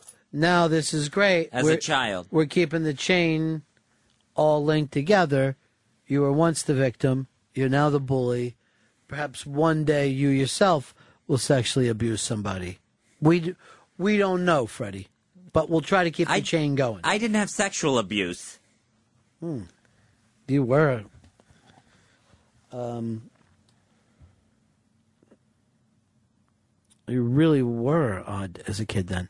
Uh, is there anything you'd like to say to Freddie, Fez, so we can put this behind us? Yes, I would like to put this behind all of us here. And so, Freddie, I want to apologize for for being verbally and abusive to you, and physically, and getting physical and getting uh, you know irate like that. But you I threw something at him. Yeah, I threw something at you, and I've apo- and I want to apologize for that for anything physical or verbal that went too far or too personal. Freddie, it's your option if you want to take this up with HR. You have every right. No, I, I- I do accept Fez's apology, and I appreciate it. Um, I was just wondering if maybe we could mend the fences and maybe uh, go to WrestleMania.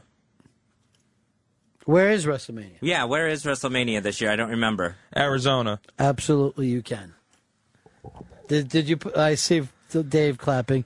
You put him up to that, Dave. No. I Yes, you did. no idea what you're talking about. It's this Sunday in Arizona. The answer is yes. See, now I think there's other apologies to go around the room too. You know, I apologize to Freddie. I admit that I was wrong.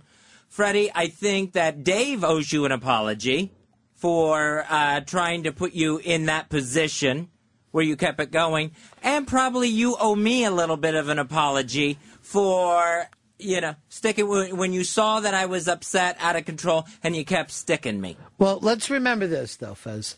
All this happened before any of that. Mm-hmm. This happened from the beginning. The verbal attacks, the personal attacks happened because I asked them to follow you to the bathroom and back.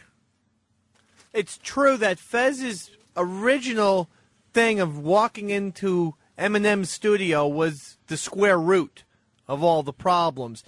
And just because Freddie wants one of the conditions to go to WrestleMania, All right, why do you want an apology from him, Fez? Well, because I think he saw that I had gotten into a place of distress, and he kept going with it. He kept he kept feeding it. Can I ask you a question? Mm-hmm. Did you ask for an apology from Dave, whose orders he was following? And Dave owes me an apology too. Well, why you wait a week? Why did you wait a week for that? Why wouldn't you come in the next day and say, Dave, you owe me an apology? Why would you wait until the kid comes back? This should be about uh, him. Um, here's Matt. Matt, you're on Ron Fez. Hey, Ronnie, uh, I was hearing through the grapevine they still have some nice suites available for WrestleMania. You know, throw a couple five, ten grand, make this make this right by Freddie Fez. Hold on. Fezzy? A You want- suite at WrestleMania? You want to take this kid to WrestleMania? I really don't feel like traveling to Arizona. You said that before about Memphis, and look how much fun you and Elfish had. That was a nightmare with Elfish. That was an absolute nightmare. it was a great time. And this will be even better because you'll get to see WrestleMania. Uh, one of the, I don't know, Piper, Snuka? yeah, they're, all going to be there. All the guys are still there. match. Yeah, it's going to be great. It's going to be awesome. This I thing has think been Tony s- Garea could uh, end up winning the strap once again Oh, cool. in tag teams. All right, so everything works out. Everything's good. And yeah, I, I would like to apologize to you for anything you know I, I may have done. You know, Anything I may have done. So you're just saying I don't know what you're saying. I don't get why I owe you an apology, but I'm going to give it to you anyway. That's a fucking big kid right there. Even when he knows it feels like he doesn't owe an apology, he's going to give it. I appreciate it and I accept it. even though he said anything I may have done, meaning it doesn't mean to him. Did you feel like you did anything wrong? I mean, you did what your boss told you to do. I mean, I did do what was, you know, told of me. You know, Mm. I'm trying to, you know, make so you a decent apologize for doing your job. I guess you could say that. You know, I, I just, you know, want everything uh, to be. I think smooth Fez over. is sounding a lot like Olive Oyl's dad in that fucking Popeye movie. You owe me an apology. But you know, he just wants to go to WrestleMania. I understand he wants to go to WrestleMania. You taking him? Is I isn't it sold out? I No. don't know if it's possible. Stop possible. Stop Stop Stop Stop Stop Stop Um, Davey Mack, did you want to get in on the apology game?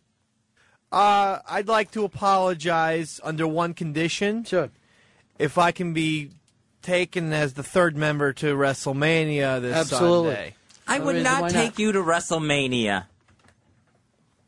You're not even a wrestling fan. Sure he is. He's got that hat that says wrestle on it. Yeah, I got that. I know Gorilla Monsoon. You owe me an apology. Uh, Jason, Houston, you're on Ron of Fez. Hey, what's going on, guys? Uh, you know, I've never been an intern before, but I would think interning at a radio show, rule number one would be keeping at least the, the, the show host happy, showing some respect. I mean, I think this kid it might be early in his career, and he just got too comfortable, and, you know, he's Dave's protege, so... he Let- hold on. Let, let's really go with this. Fez was fucking drunk. The kid was going out of his way to follow his drunk boss back and forth. Hicks said to him, How was everything? The kid said he fell into 45, uh, Shady 45. Don't worry, I pulled him out. It fucking, you know, it was fucking fine. Then Hicks tells us on the air, and Fez goes off on the fucking kid. And that's what started. Now, after Fez was going that crazy, the fucking bully boy of fucking uh, the the Bronx, then Dave is having a ball with it, starts feeding the kids fucking lines. the kid had to go with the bit, Fez. Right, but Dave owes him an apology. Dave owes me an apology. And, you owe me an apology. and I've got Freddie's apology already. I gave my apology. I don't remember hearing it. I just did. Ten seconds ago. You said you would give an apology if you got to go to WrestleMania. That's right. I want to see Leaping Lanny Poffo. I don't get it. The I don't, know poet? why, I don't understand why he's back throwing frisbees after all these years. He's a good frisbee thrower. Um, Chad, you're on Ron Fez. Hey, Fez, I was just wondering if you could apologize to the, the listeners for ruining the show for the past four years. We're not talking about the past four years. We're talking about last Wednesday. And I did apologize for that. For what? For getting out of control, verbally and personally and physically. You could actually, all kidding aside, the throwing that fucking shit that hit Sam, uh-huh. I could have fucked this all up. And that also is why we can't do the drinking shows anymore. He has Sam has a bruise, but don't worry. Sam's a little fucking baby. I massaged it, Ron. no, So no it's fine. offense, but Sam's a fucking baby. No, he just he's he's got fragile skin. He's a, he's a tough tough man. No tough man has fragile fucking skin. They don't go together. Can't help right. it if he bruises. you know. Well, that was all brilliant stuff. Let's take a break. Come back, wrap up the show. Ron Fez. 866 Ron Zero Fez. 866 Ron Zero Fez. Hey, Ron in Iowa, you're on the Ron Fez show. How we doing, boys? Good, pal. Hey, Fezzy, uh, as far as I'm concerned, I don't know that you uh, really said uh, you're sorry. You you really never. You said you apologized, but it, Right. it was never an I'm sorry. Isn't And doesn't that mean the exact same thing? Yeah, but in today's society, or, or when I teach my boys anything, I always you know teach them to say I'm sorry. Okay, But, I'm not know, one of your saying I- boys. Well, I, I'm, I'm glad for that, but I, I, it just didn't feel like an apology on this end. But secondly, as far as going back to asking Freddie to apologize to you and Dave, to me, all that analogy is is that Tiger Woods should have said all of them girls that uh, they should have apologized for being around and wanting to screw it. you know, you're the one that you caused the problem. It was you being blur, blur, blur. Oh, you know what I mean? The blurred. Not word. really. But uh, you you can't you can't bring this back on you and wanting uh, Well, whatever. It apology all, just for your it act. all happened. It's all uh, behind us. Uh, Curtis in Minneapolis, you're on the Ron and Fez show. How you doing, Ronnie B? Yeah. Uh, I just want to say Fez is a self-involved mother-in-law at this point. Well, whatever. It happened. It's in the past. You can't well, but he, fucking. but he does it. He does that self-involved mother-in-law thing where he says something bad but doesn't quite apologize. He I apologize. What did what apology did you not hear? I th- here's the thing, Fezzy. What you don't understand. You came back. What's that? They're insane. Why are they insane? You came back and apologized and asked for an apology too, like some other kid did something wrong. It doesn't seem like you're complete. I don't give a shit. I don't give a fuck. You're the big strong man. You can fuck up his career for all I care. I, I slept like a baby the night that he was up kicking and screaming. Fuck him. He's just a kid. You're right about him. He's not equal to you. You're Fez Whatley. But then you should be able to say that. Not like I apologize and now I want you to apologize to me. You come off sounding like uh, a little old lady when you do that. That's all. So you're either in or you're out. You can't be both. Um, Oscar, run a fence. Yeah, I think Fish should apologize. His, uh, his apo- asking for an apology is crappy. Best way, he should go up to ER or to HR and fucking report his ass. All right, if he does that, Fez, uh-huh. destroy him. Just destroy him the way you set out to the other day. You think that he's worth as much as him? He's a piece of shit on your shoe. You've already told us about it. Um, whatever you do to him, you do to him. I don't care. It's almost the same to me as if I say you spit on an immigrant. What am I supposed to do about it? If you're the type, of guy who wants to spit on immigrants, spit on them. I can't be into it one way or another. But then, you know, you can't say to the immigrant, oh no, you walked in front of it too, so you did a little bit too. Um, whatever happened, happened. Who cares? It's over. I think of you as a newborn baby today, Fez. Just a newborn baby. What do I care? Well, I'm a newly bathed baby. After two weeks of not showering. Good summary. I'm coming back with the summary. Uh, hi, you're on the Ron and Fez show. Who's this? Hey, this is Billy in Savannah. What do you got? Yeah, uh, Ron, I just think it'd be best uh, in all cases if you would just go ahead and take this to HR. Just let them handle it, corporate. I'm going to tell you something right now, my friend. If you think I'm a rat, you're talking to the wrong fucking guy. If Whatley would have fucking killed this kid last week for no reason, I'm still not going to talk to HR about it. It's just something that happens. Did you help with the body? Yeah, no, I ain't going to fucking help him. Go get your own fucking shovel and your own lime. Um, he do, Fez doesn't fucking care about the kid. James, Georgia, you're on Fez. Yeah, I for one don't think Bears should apologize. I like the new Stone Cold Bears Whatley. I think he ought to stay that way. He's the He's got more of an rattlesnake. Yes, sir. Fez is the rattlesnake. Yes, sir. He's setting out to make a reputation for himself right now. I felt there was plenty of sorries to go around on all on all corners. Yes. And I got You, you've explained that. You made the kids apologize. Good for them. Welcome. Welcome all. Uh, Mike, Wisconsin, you're on Ron Fez. Fezzy, didn't he apologize to you last week already? Why does he have to do it again? Fez doesn't remember that apology. I don't remember him apologizing to me. I had no idea if he had or had not. He was very scared of you last week. He was very fucking frightened of you. He didn't come in on Monday He was because I wasn't come here. back here. Because I wasn't here. He No. said, "Da- I, I won't go in without Dave. Now, I remember when this happened to a young Fez Whatley. Uh, we were all working at the same place. My partner at the time, I was sick one day. My partner at the time threw Fez out.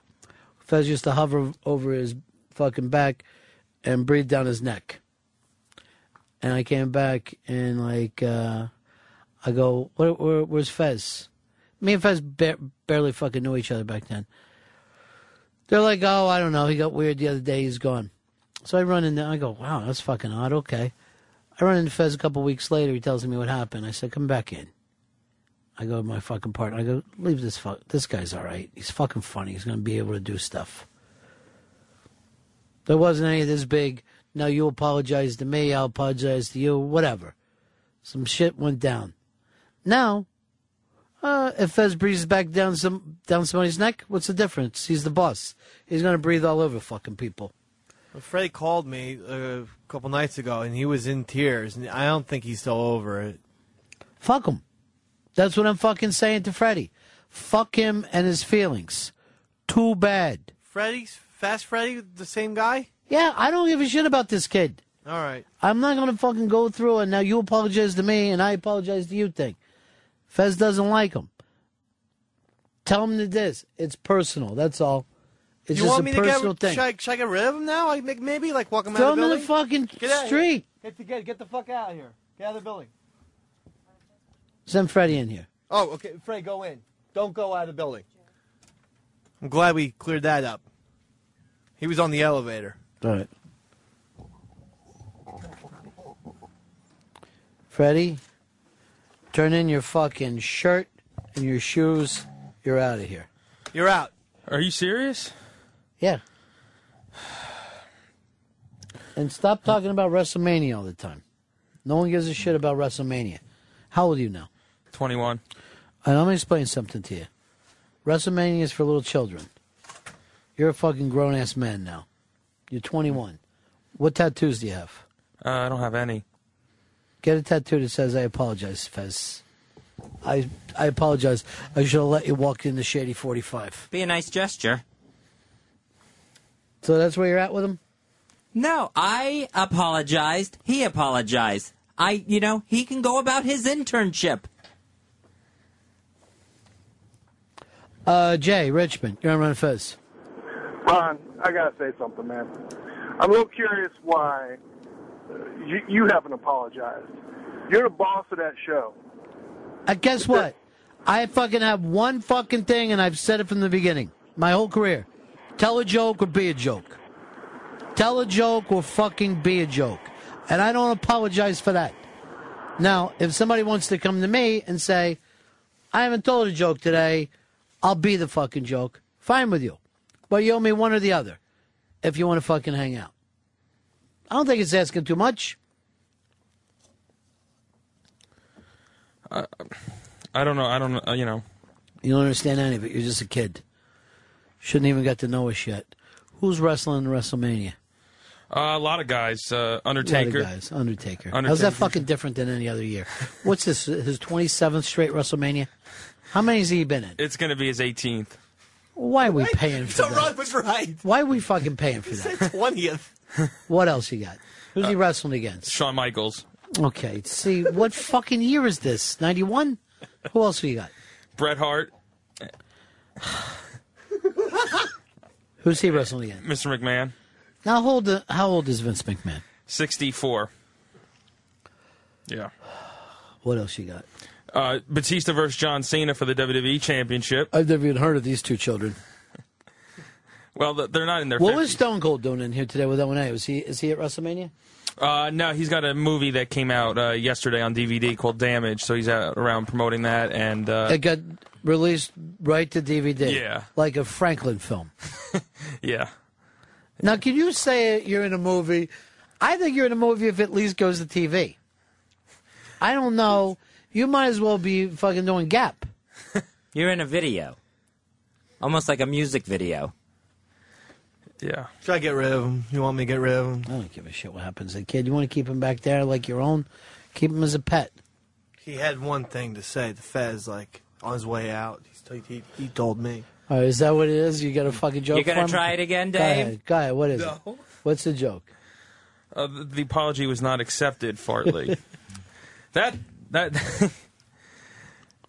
this is why my career has started and ended as quick as it has. Dude, let me tell you something. It's not going to help you out to listen to Dave. It's over, Freddie. You won't fucking. You don't have a career, even if we put you over a million percent. Yeah, that's true. Whatever it is, you ain't got it. Steve in Michigan, you're on Ron of Fez. Hey guys, yeah, I was uh, gonna ask uh, Fezzy that. I think he needs to apologize to Opie since we're all doing these apologies. This is an Opie bit? Yeah, I think so. He, first he takes the uh, Opie school lunch bank story, and uh, now he's doing the old "you owe me an apology" mind meld trick. Hmm. All right. I have no idea what you're talking about. Why don't you ever listen to O&A? You don't like the guys? I listen to O&A. I don't know what he's talking about because it has nothing to do with. I've never heard Opie in a drinking show. Mm. All right. All right, so you got over the joke you wanted to do with him, Dave? Yeah, no, I was in here to get rid of him. I thought you, you if you guys you guys want him out, I'll get I'll put him downstairs. There's the guy who's got no respect for you, Fez, Davy Mack. That's not true. Davy Mack. Absolutely, trying it again. Bringing him back in with Fartley. but uh, he misread that, by the way. That's all right. You fucking you tiptoe in, you tiptoe out. What's the fucking difference? God forbid you dive in.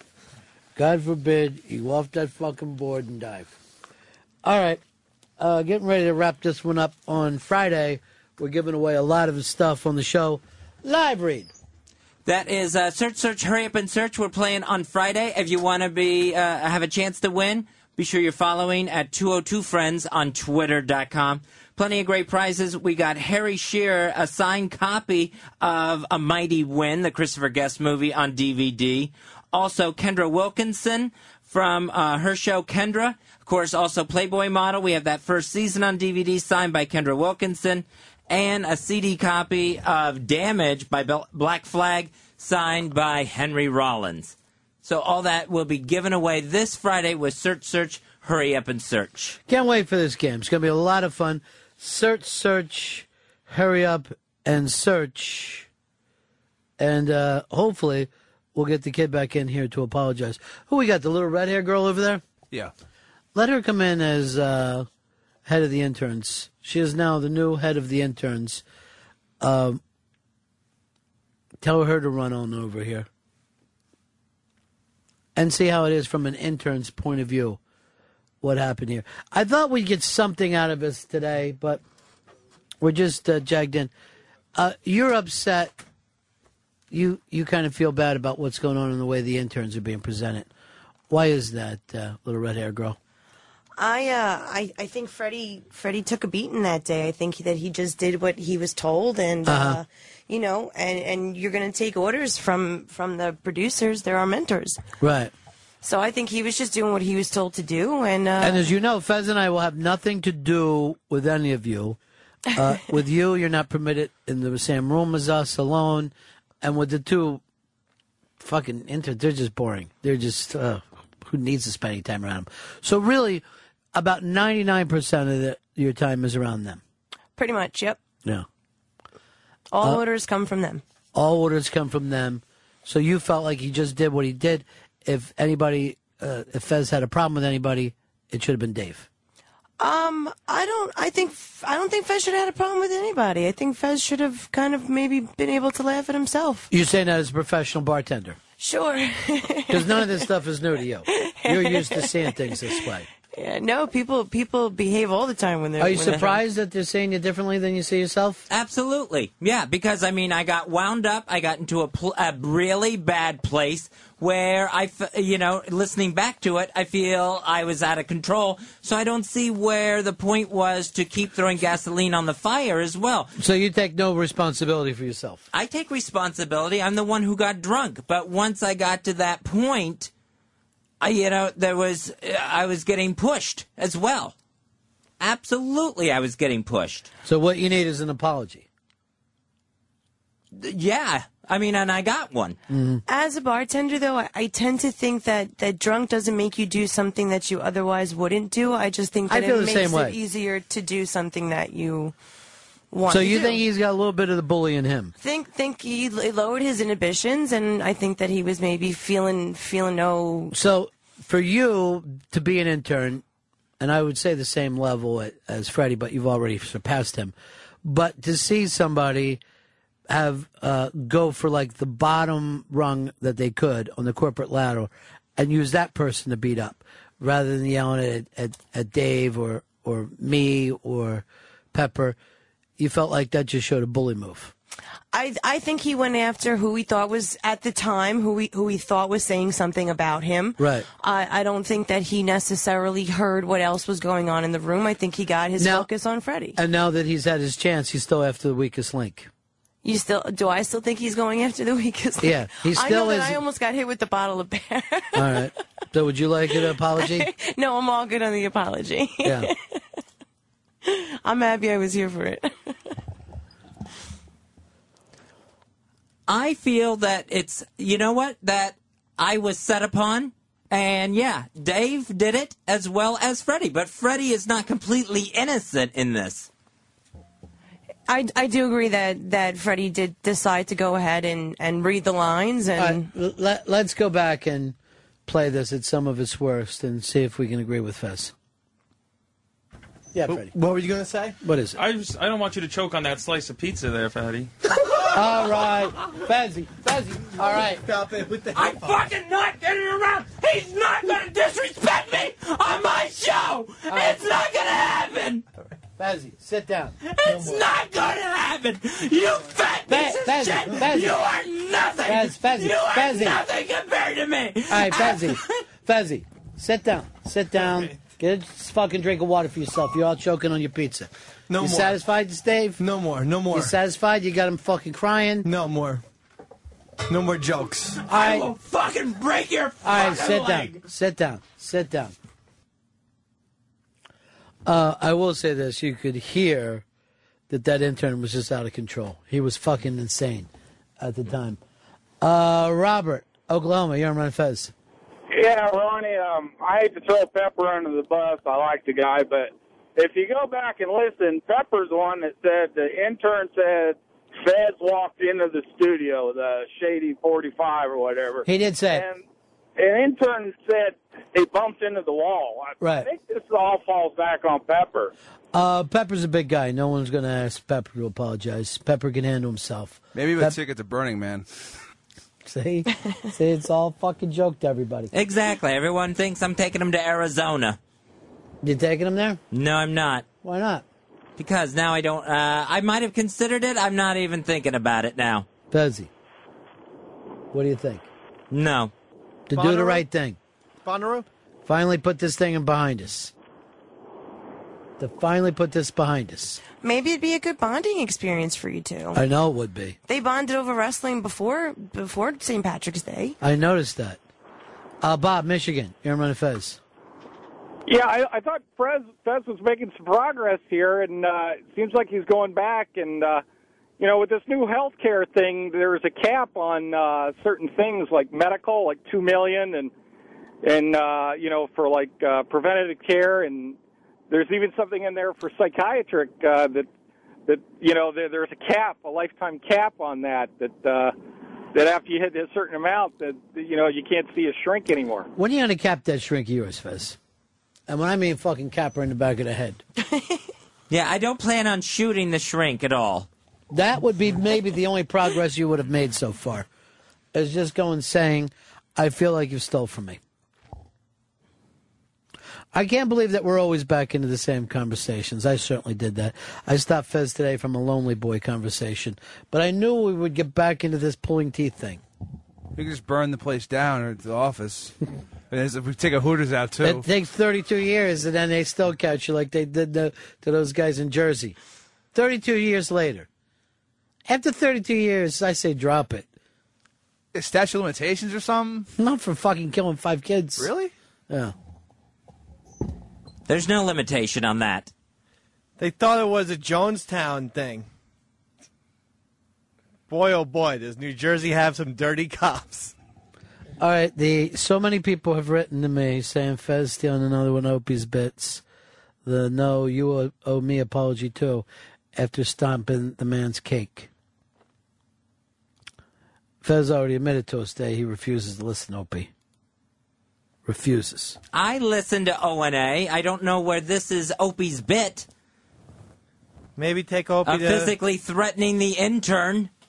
maybe take Opie to WrestleMania. You want to? Opie is not going to want to do that. If you could only take one person to WrestleMania, would it be Dave or Freddie? Ew, it would be Freddie. Freddie! Freddie! Freddie! Freddie! Freddie!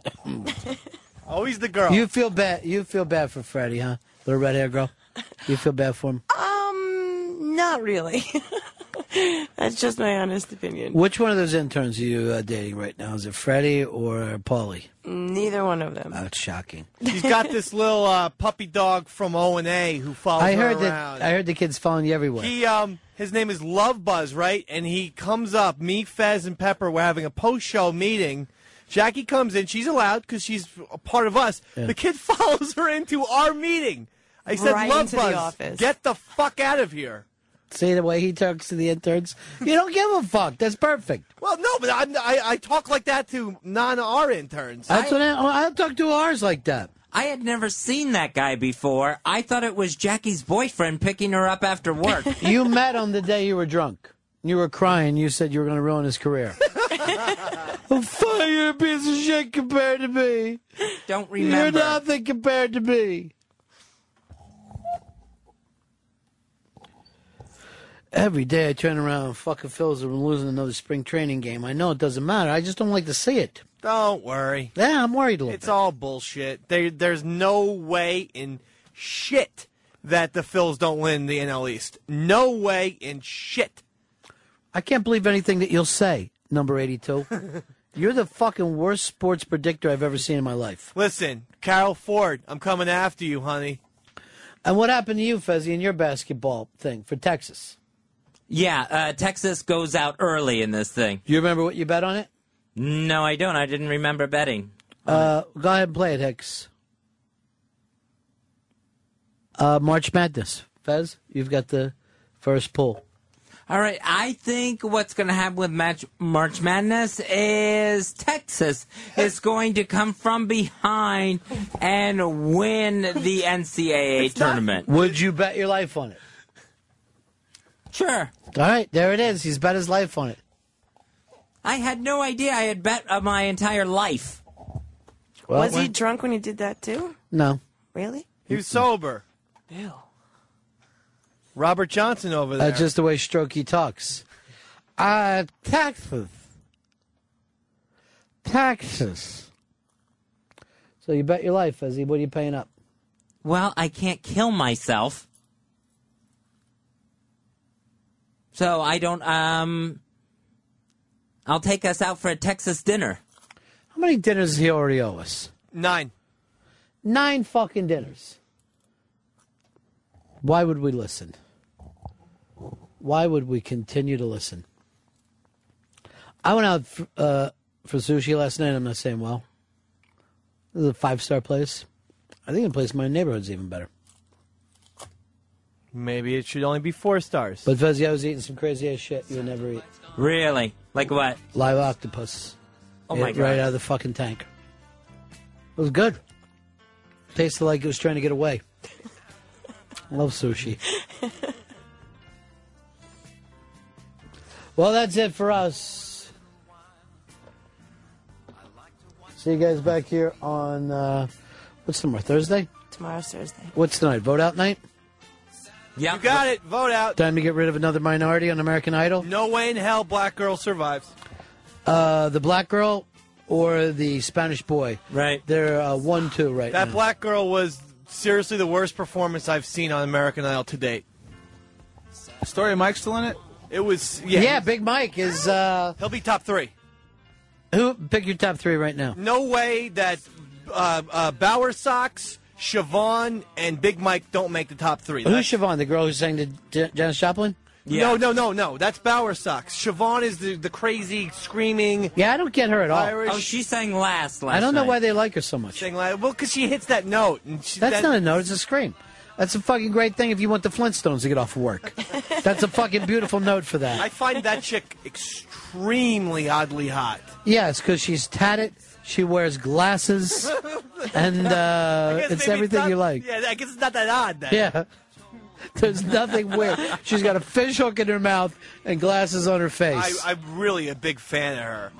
And her dad is all but fucking smoking hash watching. Oh yeah. Guys, I Tom like the little Joplin chick. Could she win this thing? Bowersox will be there. I think will- she can win it. I, don't think so. I think uh, She'll be that- top two. Here's what I honestly think. Uh, Hicks is going to be happiest. I think it's Big Mike's year. What do you think? I uh, I actually like the girl who sang uh, "You're No Good." I know I know the judges didn't like her, but I kind of I liked think her. Is that I- Dee Dee? Dee Dee's Yeah, uh, Dee Dee. Cece or Dee Dee? Dee Dee, there's no way they hate her. They hate So, her. They might hate her. I find her to be oddly sexy. Oh, I she's like her. hot, but they don't like her, and you can only go beyond the judges' hatred so far. But she made up a whole new fucking way of speaking. You're no good. You're... that didn't even wasn't even English. fucking humans don't even act that way. But I saying, dug it. Yeah, she was like in the cantina bar from Star Wars. I love it. I like fucking the Star Wars orchestra. I have something against women touching Joplin if they can't really sing soul. Oh, Yeah. the girl can sing. She's the fucking real deal. She's the real fucking deal. She's wonderful. Yeah. Um, the question is, will she be, you know, uh, appearance-wise, able to win this thing? Because she's, you know, a little spooky tooth. A little Yeah, Quakerish. and a little chubby. You know, just a lot of stuff going wrong with her. Yeah, Ruben was so fucking slender. and Big Mike. Guys are different. You know that. They put her in a dress last night. You drinking again? No. I thought you just heard a slur. All right, we'll see you guys in here tomorrow. Uh, that's the end of my show. Donk.